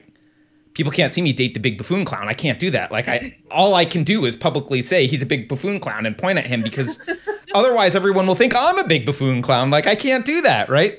Um, and I don't think Trump is a big buffoon clown, but that's how he comes across to a lot of people, and that's how they view him. And so I think it's uh, they feel dirty by doing anything other than condemning him makes them feel dirty. And there's so there's no way they're going to vote for him, even if he agreed with all of their policies. They couldn't do it. I What's just have to going say the people in the chat are cracking me up. What? Starla said, uh, in other words, she was stacked. Yeah. And then and then Nunya Biz said, uh, uh, "Wow, I'm not the only one that dated a stripper." she had qualities that I can't I can't explain to people. No. she had other qualities that they couldn't see. hey, I I as you were talking, I'm was- old. I've was, done a, uh, I've done a lot of a lot of bad decisions in my life. Let's just move on. Sorry. I was laughing because I was seeing myself in what you were saying too. I know, I because know I've actually. I, at first, I was thinking, oh, at least I've never done that, and I was like, oh, wait a minute, yeah, yeah, the yeah, the toxic relationship. I was totally embarrassed around certain people. oh, Z- Zato says huge tracts of land. I love I love that whole scene from that Monty Python. yeah. Sorry. Did I interrupt you? Were you gonna go somewhere? No. No, I just thought Okay. that was a funny comparison. You're right. I think they're embarrassed. They're embarrassed. But somebody said that's why voting's private. Yeah, I guess. And Mm. I actually know people. Yeah. I met people um, after I started th- down this path, this, this journey I've been on the past four years, and I started to meet Trump voters and stuff. And I've met people who have public facing careers. Um, so the public knows who they are, whatever. They, they have a Twitter and all that stuff, who voted for Trump in 2016, who confessed that to me and kept it a secret. And everyone thinks they voted Clinton. It's still a secret, even now. yeah. For some, Wow. for some of them, yeah. Wow. So I wonder how many people, how many of these people who are publicly saying I can't do it, you know, and uh, how many of them are possibly secretly going to vote for him anyway? Well, I don't mean, know. look, if you voted in 2016 for Trump and you haven't said anything, you're going to vote for him again because all that you've seen is if you've just gotten more scared to say anything about it. I can't imagine that that has en- the the other side hasn't endeared themselves to you. They haven't Right, said well, like, no, I- "Tell me why did why No. would people vote for Trump? Join us. We'll explain to you." That was just like, "Oh, only Nazis and racists." Right. Well, to be So- clear, I'm talking about, I'm not, when I, I, I'm now talking about people who did not vote for him in 2016. Some oh, of the okay. people like Sam Harris or whoever who've come out and said they, they, they can't do it, although they uh, they agree with the problem of this ideal social justice ideology I that see. it can't They vote for can't Trump. vote for I wonder how many of them are going to be like some of those people I Mm-hmm. know who secretly did. Right. You know. They'll date the stripper Just- in in secret. Right. Despite whatever they say publicly, I just I'm curious. Maybe, maybe. I, d- I didn't date a stripper, by the way, Chad. I saw people saying that. Okay. Um, that I know of. Uh, all right. Uh, yeah, who knows? Uh, all right. Let's do some more super, super chats. Um, Mr. Biggles gives us 200 ZAR, which sounds very impressive. Maybe it's very impressive. I don't know. Thank you, Mr. Biggles. Uh, says sending Musa, which is lots and lots of love from South Africa to all the U.S. wrong thinkers here. Uh, feeling for you all there with this hectic election intensity. Stay safe, stay strong, stay decent. All the best. Well, thank you, Mr. Biggles. And uh, I love that. Thank you. I think anyone who is feels bad for us and is in South Africa right now, that's there's a lot of empathy in your heart, Mr. Biggles, because uh, I know South Africa is, let's say, not the least chaotic time in the history of South Africa right now. So, uh, all right, thank you, Nunya Biz. Nunya Biz says. Uh, we need less empathy. A phrase and book I recently came upon is pathological altruism. I've heard that phrase before, but I don't know the book. Um, but I am familiar with the phrase. I like the phrase. Uh, that is what we suffer from. Always thinking we are doing good regardless of the bad outcomes. Yeah, I, I do think pathological altruism is a beautiful phrase, and uh, yeah, I, I'll. I think I've. I think I've heard of the book, but I've not read the book. And maybe it's just a phrase I know of. Okay. Bilbo. Bilbo gives us a hundred check units and says Sam Harris even made the argument that free will does not even make sense from the subjective point of view. If you meditate on sense of self, you will discover it's not there, just consciousness and flow of its contents. Yeah, when anyone says if you meditate on something you'll discover blank, I unless they're like you'll discover that you're more relaxed or they say something concrete that you might actually discover, but if they they tell me I'm going to discover truths of the universe by meditation, I tend to discount a little bit of what they're saying. Sam Harris, I although I like him, uh, I know he's big into meditation and LSD and like self discovery from that perspective, and I do think that self discovery is important, but I think it's self discovery. You're not discovering truths about the universe when you meditate. Uh, you might be discovering something about yourself, but yeah, I don't. That's not an argument, Sam I- Harris. I guess is my point. Okay, I know. I think we're caught up, but I just want Good. to read this before we move ahead. This is not a super chat. It's just a, a, a chat that I happen to see at the, the end here by Sun King, who says, It would be within the irony of God's humor to give us a man with qualities that were hard to look past as a test of our forgiveness and judgment. I love that. Thank you for saying that because you, made me think of um, something I've been thinking about recently is the, the verse in the Bible about how um, God chooses the weak to shame the strong, and God chooses the foolish to shame the wise. And it's part of a, a, a bigger verse, but in thinking about that, it helped me to better understand someone like someone that I think, I personally think, I could be wrong. I think God is using um, people like Kanye West and he, and Trump. I think God is using Carter. He said She Carter's a tool. Yeah, I'm, I'm yeah, a tool. I think God is using Carter, but um, but someone specifically someone that we consider foolish, right? Like Trump, or even maybe like Kanye West. And then it also makes me think of, if you guys haven't seen it, the movie Amadeus, which is a fictionalized account of Mozart meeting Salieri. And there's this really, have you seen this movie, Carter? No, no. Oh my gosh, you would love it. So Salieri is this very exact, it, as portrayed in the film, is this very exacting character, and he tries to bargain with God. He basically prays from a young age, you know, if you will make me a famous composer and give me this talent, then I will live the most chaste life, and I swear off, you know, women and all this stuff.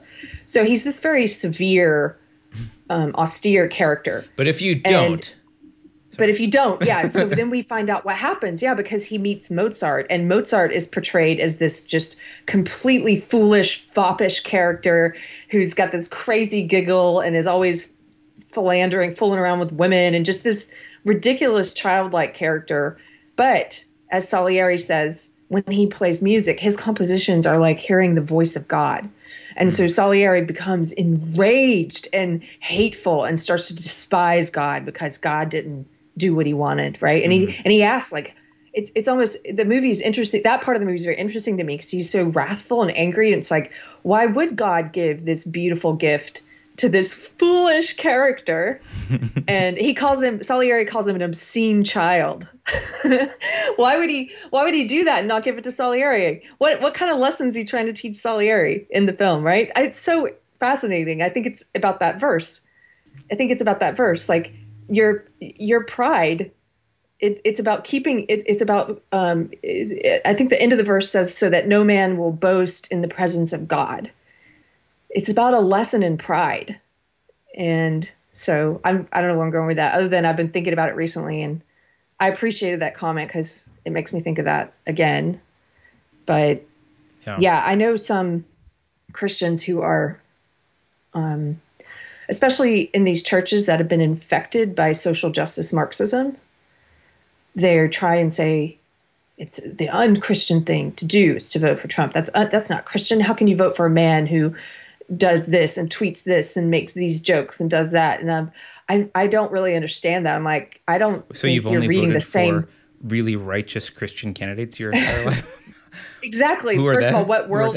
what world yeah. are you living in? And secondly, I don't think you and I have the same version of the Bible. like I don't think you've read that verse for starters. But anyway. Yeah. Yeah, I, that, that's the other thing. It's this is the thing that I actually really despise about this is um, politicians have historically been horrible. Like there's lots of horrible, horrible people doing horrible things, but they have a veneer of legitimacy, and it's it's weird because I, I I think people like Sam Harris, for example, would prefer to vote for someone with a, a, veneer of legitimacy who's just as corrupt or more corrupt and evil underneath than Trump, who just wears his warts on his sleeve and is like, "Yep, that's me." Um, and that is uh, that says a lot about the psychology of the people with TDS who refuse to, to, to consider him, right? That they would mm. rather have someone who is worse, but dressed up nicely yeah, it's all about appearances, mm-hmm. which in a way it makes them it makes them like the kind of Christians that like Salieri is portrayed as. And yes, Evan in chat says that this is fictionalized. It is fictionalized. It's, it's it, much like um, the Borgias is based on real characters, but it's a it's a drama. Um, but yeah, it, it, makes them like that that kind of Christian who's all about outward appearances and all about trying to bargain with God and you know, the Pharisees who stand on the street corners so they can be seen praying, that kind of stuff. Yeah. You know, I think the Pharisees in the Bible, the verses that talk about beware, you know, beware of those who who stand on street corners and pray loudly so that they might be seen praying. I was like, oh wow, the Bible again, Bible coming through with some wisdom that I should have read a long time ago. It's this is a verse about the OG virtue signaler. like this is the old school. This is the old school virtue signaler. Even Look at me. Isn't new. Being virtuous, yes. yeah, yeah.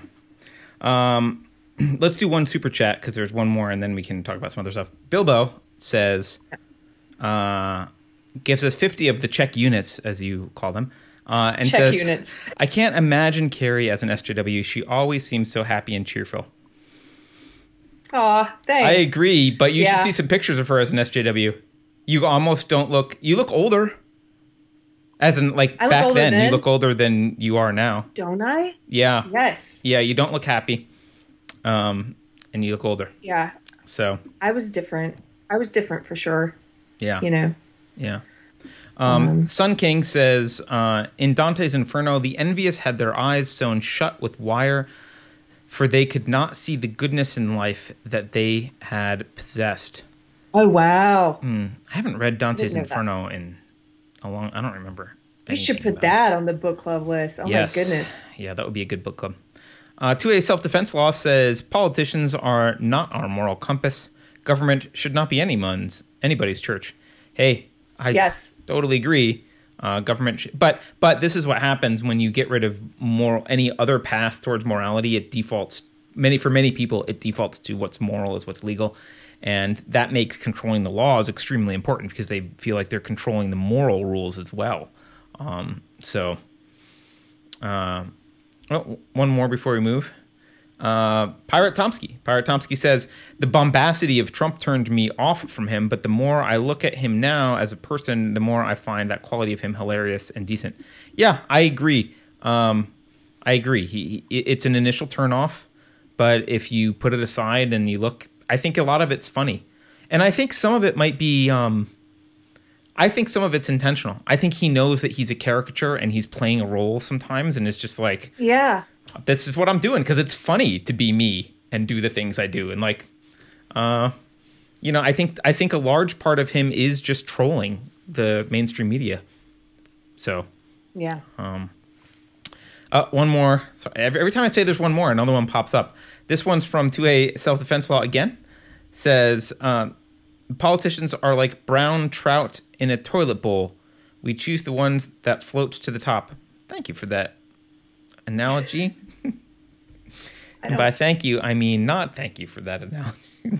Okay. Yeah, I don't quite get it, but okay. um, Uh, Keri, can we talk really quickly? I know we talked. Um, I know we talked to David uh, Reaboi earlier, and if you haven't seen that show, it, aired right before Covfefe Break about Antifa and um, and the election and that kind of stuff. But I just want to share. I just I put this date behind me to remind me to just share it with people so that they're aware. The so Antifa, not just Antifa. We'll just say the left generally. The left generally has been prepping for this. They're going to protest no matter what. They've they've been prepping for for everything around the election. They know that their so their key window now, it doesn't mean they'll stop protesting after this date, but they're they're between November 3rd and December 14th. December 14th is the day that the Electoral College meets. So what their one of their big concerns is that um, and this is just according to their their documents. One of their biggest concerns is the quote. They, they live in this this. They're watching a different movie, right? So keep that in mind. For them, the movie is Trump is a tyrant. Trump is going to steal the election. He's going to steal the election partly by trying to stop counting of legitimate ballots that that are mail-in ballots that happen. Uh, some some states don't allow counting to start until after election day, so they've got time after tomorrow to start counting ballots, and those ballots likely skew Democrat. And Trump is going to interrupt that process somehow. They even believe with federal agents like stealing ballot, like they believe that all this stuff is going to happen, and that they believe that they have to protect ballots and protect the process because Trump is going to announce victory prematurely, and he and and he's not going to allow ballots to get counted. So by the time that December 14th rolls around, the Electoral College will not have counted all the. They won't have all the ballots counted, and they'll have to make a decision. So, um, I just want people to be kind of aware of that date as like I think we're going to see sustained, continuous protests for at least up until that date. I'm not 100 percent sure, but I just can I point to a couple docs for people to read that we can put up on our website if you want, or we can just put Yeah. links to the original ones. Um, these docs are here. Let me just in case you're interested in this stuff, because a lot of people don't understand how well organized um, these groups are. This is this first doc here. maybe I'll scroll up. First doc is called "Stopping the Coup: The Disruption Guide for 2020." This is being this is going around um, in leftist organizations. This is a screenshot. This is a capture in time of it. It's actually in a Google Doc being edited normally, but this is a PDF version, so it can be updated.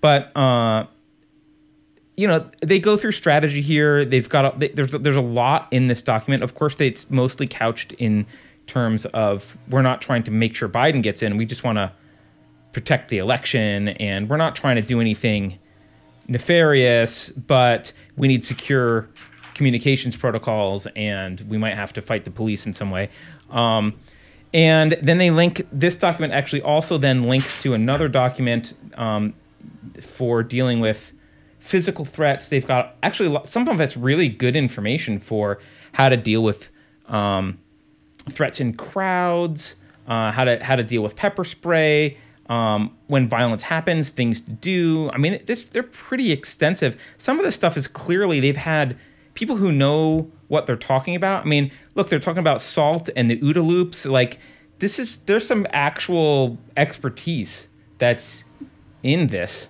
um, talking about how to deal with different threats and different scenarios. So they are they're pretty prepared for this stuff. This document is called "Stopping the Coup: uh, Dealing with Threats." Um, so I, I just I'm not I'm not like super paranoid about anything in particular happening to me. But if you live in a major city, I do think you may want to be aware that they are no matter what happens tomorrow, they are going to protest. They're going to peaceful protest.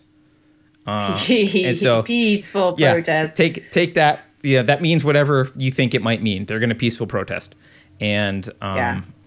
and they are extremely well organized. And and if it does look like it's going in the Trump direction, uh, yeah, this is it's not going to be quick and easy. So yeah. I just want people to be aware of it. That's all. There's nothing actionable there. I don't really want to talk about it too much, but I don't know. Okay. Let's do because we only have well, we're already at an hour and a half, and I do want to talk about this Trump caravan because it was everywhere. Well, we can talk. The only thing I want to talk about, and I want to mention really briefly, is the New Zealand quarantine camps drama. But Oh. that can be at the end. I don't care when that is, and it's fast. No, do So- that first. Do that. You want to do that first? Okay. Uh, this is just a reminder to me that it's easy to get caught up in misinformation from both sides.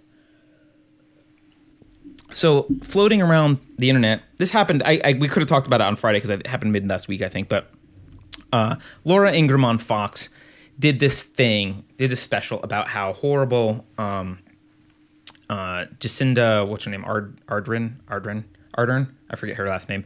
Um, uh, the the head of New Zealand is is how horrible she is and what she's doing with in response to COVID, and she played a clip of actually a Facebook video that Jacinda put out in June. Um, and Laura Ingraham said, "Look, they are New Zealand is instituting quarantine camps for COVID people."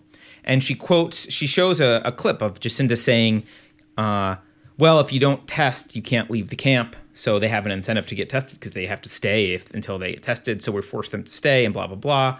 Um, and everyone is up in arms about this. Not everyone, but a lot of people on the right were up in arms and saying, "See, they have quarantine camps and blah blah blah." And I look, I don't agree with I don't agree with draconian responses to COVID. You you know that, but a lot of people are don't have the same opinion I do about it, and I, I think it's important to not spread misinformation. So I just want to clarify what's been going on in New Zealand. Yes, they've been one of the most stringent countries. They have been.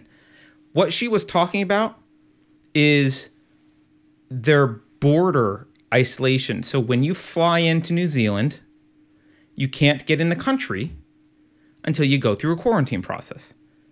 Um, now, she bragged this is the most strict in the world because we mandate tests. I don't think it is the most strict in the world because China does the exact same thing and they do more than just two tests. She said, We do two tests.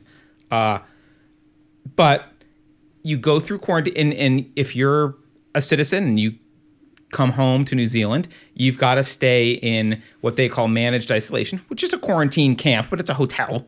Uh, and you have to get tested in order to, to get back into the population, basically. Um, do I agree with it?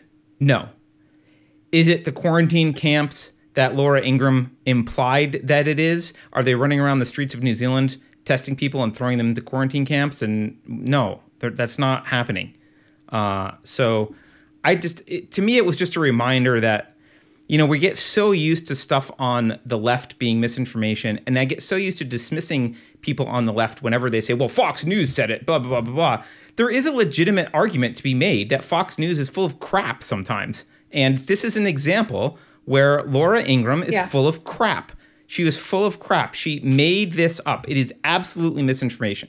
She she connected dots where they don't need to be connected. She totally um she totally misled you with respect to what Jacinda was talking about um and and what the, and the nature of what was happening on. And then she did some scare stuff about then they're going to use thermal image cameras made by the same company that makes cameras in China for you know their their re-education camps for the Uyghurs.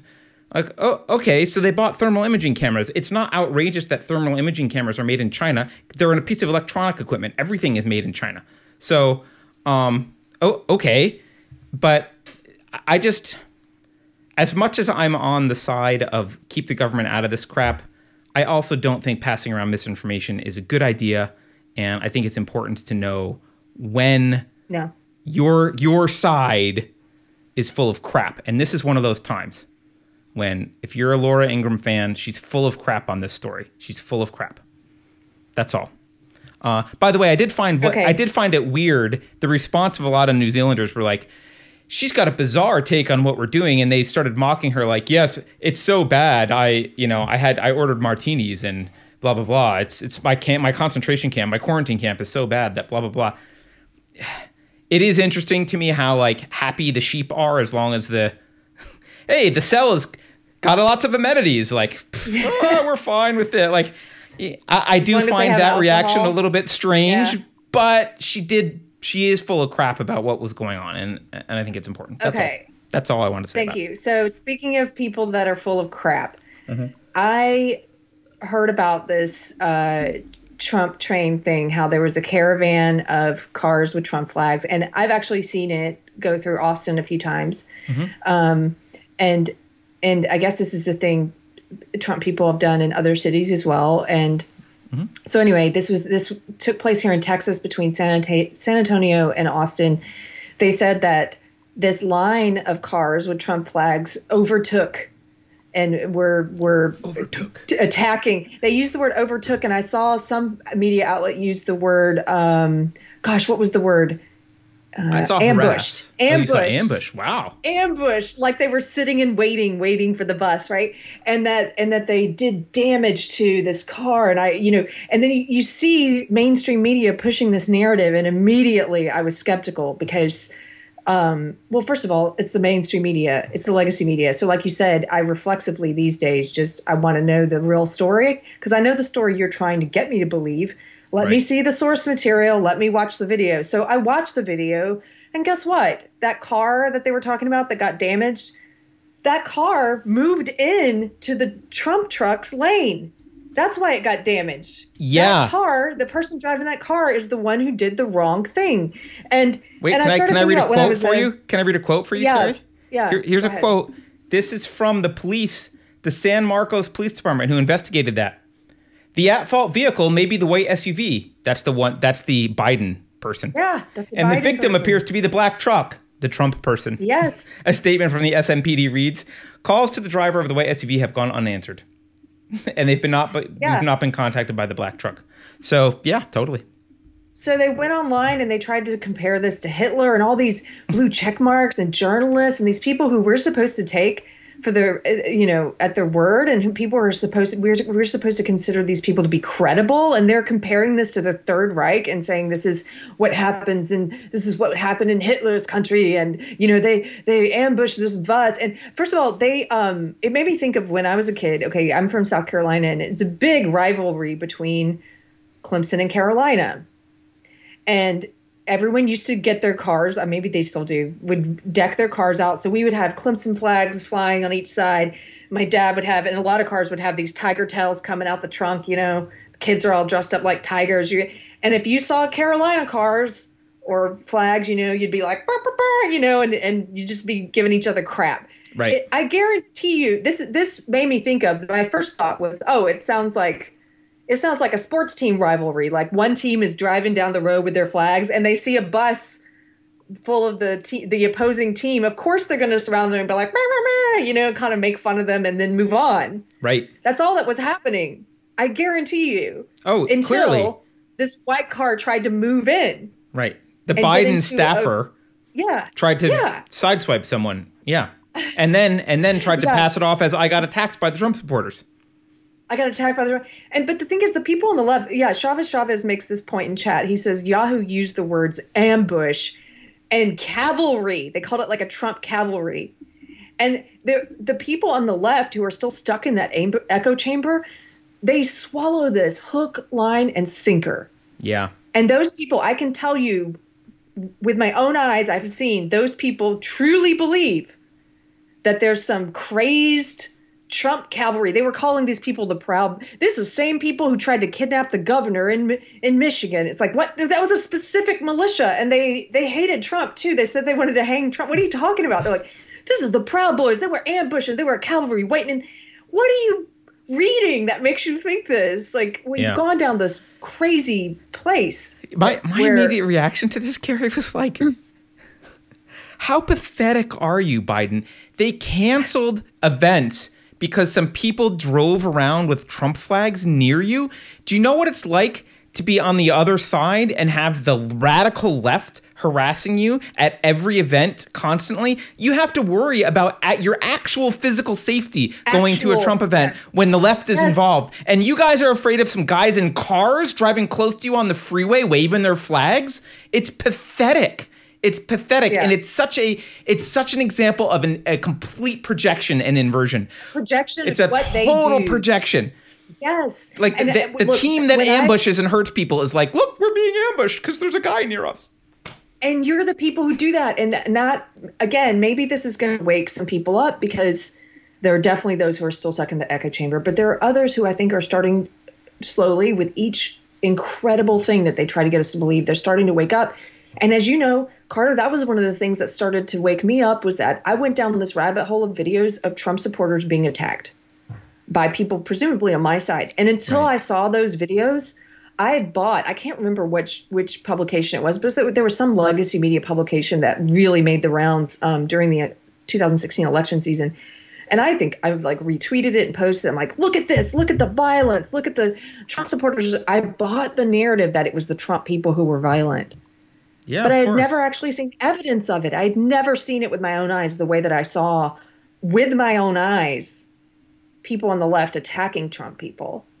right Um, but they do. They sell the exact opposite narrative. They sell it. And um, oh yeah, okay. So look at this in the chat. Chavez says a friend of mine compared it to Maduro's Venezuela. right What? Well, look at the super chat from Pirate Tomsky. He, he gives us five pounds and says, Did you see the image on Twitter today with a Trump car rally being compared to an ISIS car rally saying, spot the difference? yes. And actually, I did see that. And that again, you're delusional, and there's something wrong inside of you. There was a there was a blue check mark woman I saw ISIS saying, also drives cars. see- Well, I saw a blue check mark saying, I don't see any difference between these two pictures. It's like, you are a liar or something is really wrong inside of you. And Yasmine Mohammed was quick to point out, yeah, here's a one big difference is the people in the ISIS cars kill gay people and throw them off buildings. So, you know, and the other people in the other cars are perfectly fine with rainbow flags being flown, and some of them are probably gay driving those cars. Do you know what I mean? Like, don't that, that's just one difference how many differences can you spot there are many and and to pretend like there's no you're live you're delusional or you're either knowingly lying or you're so brainwashed either way you're pushing lies I, I feel like they know? have to be knowingly lying because this is a consistent tactic. what they do is they take a superficial thing that's irrelevant and they relate it to some superficial thing of the bad guys. So they'll be like, they'll they'll literally do things like, well, these Trump supporters drove cars. Hitler supporters drove cars. Therefore, they're the same. And it's like, well, wait a minute, that's not a unique thing. That's not that's not the essential characteristic of each of those groups. Why is that the thing you're comparing? They do that all the time. They do it all the time. So I it's hard for me to believe it's not dishonest, but maybe you're right. Maybe it's stupid. Not not dishonest, I don't know. Uh-oh, you're going to go yell at the mailman? I gotta get tiger he's not stopping. you gotta get Tiger. That's fine. Go get Tiger. We'll deal for a moment. Let's see. Uh, oh, you know what? Now's a good time to mention. I think it was also Pirate Tomsky that said this in chat and asked me if I am ready for my annual V for Vendetta viewing. I am not totally ready, but I know it's coming. It's coming on Thursday, and uh, I do intend to do my my V for Vendetta viewing every year on November 4th so that right at the right moment in the movie it becomes November 5th and you go to bed right after midnight. So I don't know. There's a tradition. Hitler was a Let's vegetarian, Andrew Joyner says. Yeah. Yeah, Hitler was a vegetarian. So just like vegetarians. i'm sorry for Azar says Tiger hurt his eardrum. I'm sorry. I thought I muted it early, but I didn't. Um, well, thank you guys for joining us. You think we should wrap up, dude? I think so. I don't. I don't have much else to say other than I was shocked at how, honestly, more than the misreporting of this Biden thing, I was shocked at how wimpy the Biden campaign was. That they were like, "We have to cancel our event." I, that just blew my mind. I'm like, I don't. If Trump canceled events because there was people near you with flags you didn't like, that like They, he would never have any events. every- you know why they really canceled the event? Have you seen any pictures of the Biden Harris events? There's like 10 people Oh, there. right? I'm not, I'm not exaggerating. I have seen- And yeah. They're they're trying to say it's because of COVID, and they're painting these sad circles on the ground where each person stands alone, six feet away from the next. Person. There would have been. But millions really at think- this event, but we had to Yeah. cancel because, uh, yeah, Yeah, yeah. I think it's just a reason. Anyway, I, I think you're right. Let's do Um, the last couple super chats before we head Okay. out. Uh, Bilbo gives us 50 check units and says, Love Yasmine Mohammed recently recommended her book Unveiled. Uh, she had to self publish it. People are still scared of people criticizing Islam. Yes, we had her on at some point. There's an interview with Yasmine somewhere on our channel. Um, Joseph and we talked about we want to do her book for book club at some point. That is on our long list, so It is on we'll our list, you know. I believe. Yeah. And if it's not, Beverly is listening and she'll put it on the list today. Yeah. Uh, Joseph Sordi, uh, I think the last one here is from Joseph Sordi. He says Hitler went to art school. So, yeah, good point. Hitler. Hitler went to art school. Oh, someone says election prediction. Pirate Tomsky says election prediction. Go ahead, Keri. You make an election prediction. I mean, Carter and I are terrible with predictions, Yeah, I've so I don't every even time. want to do one. I mean, I really, I, I really think I I said this to Carter, and it, it it's going to be a meaningless statement because of the first sentence I'm going to say.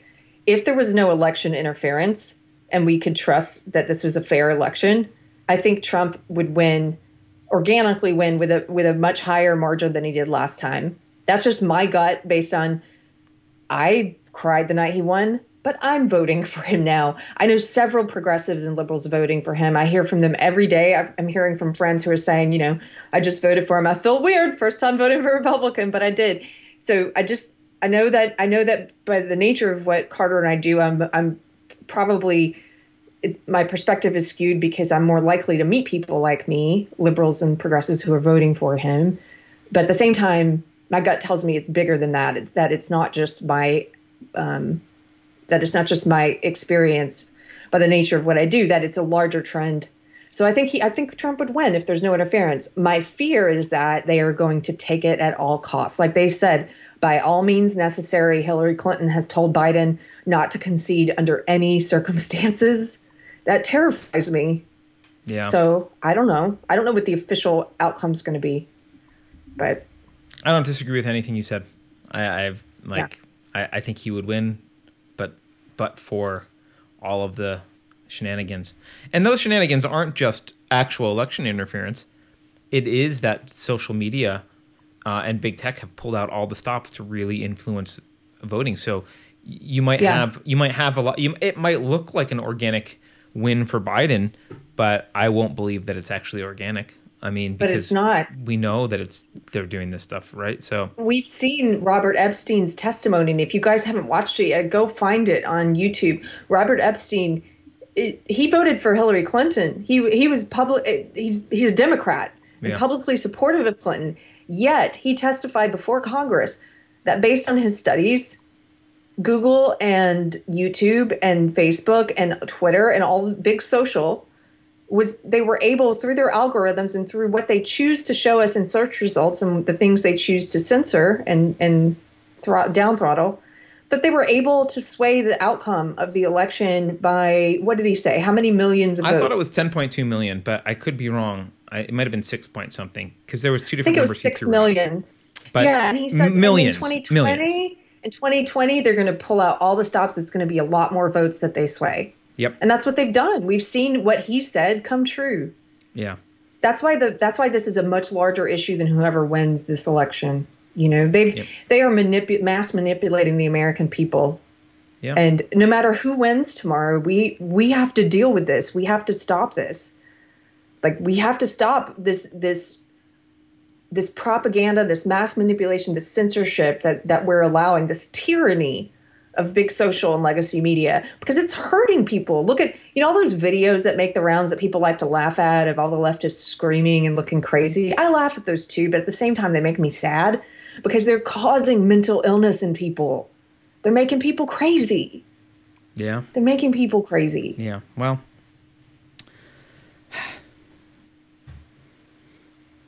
that's a long. It's a long. It's a. That's a difficult problem. There, uh, Tristan, what's his name, just did an interview on Joe Rogan recently. The guy from the Social Dilemma. Um, I forget his last name, but the ex Google ethics dude, um, which is a pretty decent. My friend was telling me about it. It was sounds like a pretty decent Joe Rogan interview. Um, but yeah, I mean, I don't.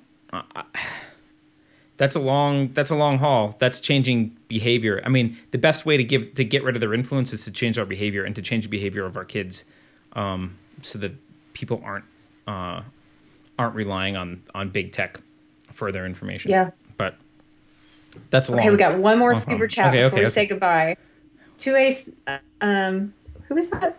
well first of all cheeky mayor cheeky mayor says Oh, i thought the cheese stands alone thank you cheeky mayor Oh, the cheese stands alone. I get it. uh, and then 2a self-defense law now you want to read that one Yeah, he says, This is my voting history. Ross Perot, Jesse Ventura, Arnold Schwarzenegger for governor, Donald Trump for president, not once but twice. I must be nuts, but it's a good kind of nuts. uh, well, I, I, you know what? I took it really hard when Arnold Schwarzenegger won. Uh, you would probably laugh to know that I was I was on the road with a comedian at the time that I worked with, and uh, I remember exactly where I was when I heard that Schwarzenegger won, and I took it really hard. I cried that night too. Seriously? He's like Schwarzenegger's Schwarzenegger's politics are the opposite of his physique. He, they're like he's like the uh, he's like a pathetic have- wet noodle pol- politician. He has you have no to understand. You have to understand, Carter. They've been running this on the left. They've been running this whole the right is evil. Anyone on the right is evil. Anyone on the Republic. They've been running it for a while, and certain people like me, I was an early adoptee of this, and and I, I believed, and and because it was my home state at the time, I lived in California. It really, really hurt me because I thought, wow, this state is just voted for evil, and I thought we were a blue state, and I was I was so bothered by it. Um, you know, I was a different person though. well. Anyway, Keep super chats keep coming. Allen. Hold on, yeah. B. Allen, Thank you, B. Allen. B. Allen says Smith Laren 2024 Tiger for Postmaster General. You know, I was I was talking to Mikey last night. I I am not. I told him because we were talking about running for stuff. I never want to. I never want an office, but I'm happy to. I'm happy to to help Keri run or Mikey run behind the scenes. I want to be behind the scenes. I don't want to be. I don't want to be in, in that position. I don't. I don't want to do that. I don't ever. I don't want to run, but we'll we'll support people who do. Who we, okay. We'll talk Keri into Thank you guys. Wait, wait. Let Freedom Ring America gives us five bucks and says, "Hi, all. Just want to remind people to vote, and leftists still suck." Well, on that note, on that, that note. note. of love and inclusivity, we end the show. Thank you. I agree, though. Leftists do suck. Um, Hasta la Yeah. vista, baby. have, Zero says. have a good Yeah. election. Have a good election. Have a you know, election. try not to try not to make it all about you know make your life all about the election tomorrow because uh, in the Yeah. end Oh, it doesn't matter that much. Smokey Smokey over the line says, "I'm getting texts every day from Democrats and MoveOn. I supported Bernie in 2016. I suspect he sold my info. Yeah, me too. I'm, I'm getting them daily now. Only from the left. I haven't gotten any from the right. I like replying to them. it's kind of fun. Um, if you missed it at the beginning, we said uh, we have book club coming up on November 22nd. We're currently reading The Management of Savagery. You can go to unsafespace.com to book club to find out more info. Um, if you want to support us, you can go to unsafespace.com to the donate page, and it gives you lots of different ways to donate. If you subscribe at the $25 level or above, you get one of our mugs. That's got it's a grenade and it's got a little grenade pen. I'm very proud of this mug. It's a great mug. And then, if you are looking for people to hang out with tomorrow night during the madness, I'm going to be on Timcast IRL, uh, Tim Ca- Tim Pool show with a bunch of interesting people. That should be fun. Jack Murphy, um, Cassandra Fairbanks, Lauren Chen, Lydia, of course, and and I I forget. There's a whole list of people, but uh, check that out on his show. Yeah, we'll tweet. And it out And don't so worry, everything's. Everything's everything's gonna be fine, guys. It's gonna be fine. Yeah, well, keep your ammo dry. All right, we'll see you. Uh, see you later, guys. Have a good one.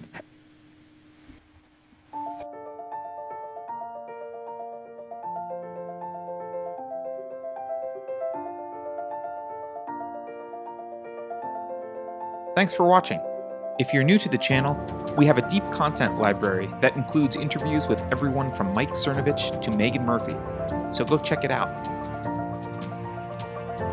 If you'd like to see more, please consider supporting the show by visiting unsafespace.com/donate. You can find us on all the major social media platforms, at least for now, and you can find a community of like-minded individuals on our Unsafe Space chat on Telegram.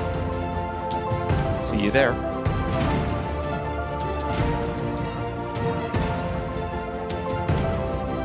Warning. This is an unsafe space. Dangerous ideas have been detected. The content of this production has not been authorized by the Cathedral. Pay no attention to it. For your protection, the following co-conspirators have been unpersoned and marked for cancellation. Please keep socially distant from these individuals. I have calculated a 94.9% chance of contamination with dangerous intellectual contagions. If you think about it, no one should be allowed to express opinions. But don't. Think about it, I mean. That's not your job. Thinking has been scientifically proven to be less efficient than compliance. The deep state thanks you for your participation in the election farce.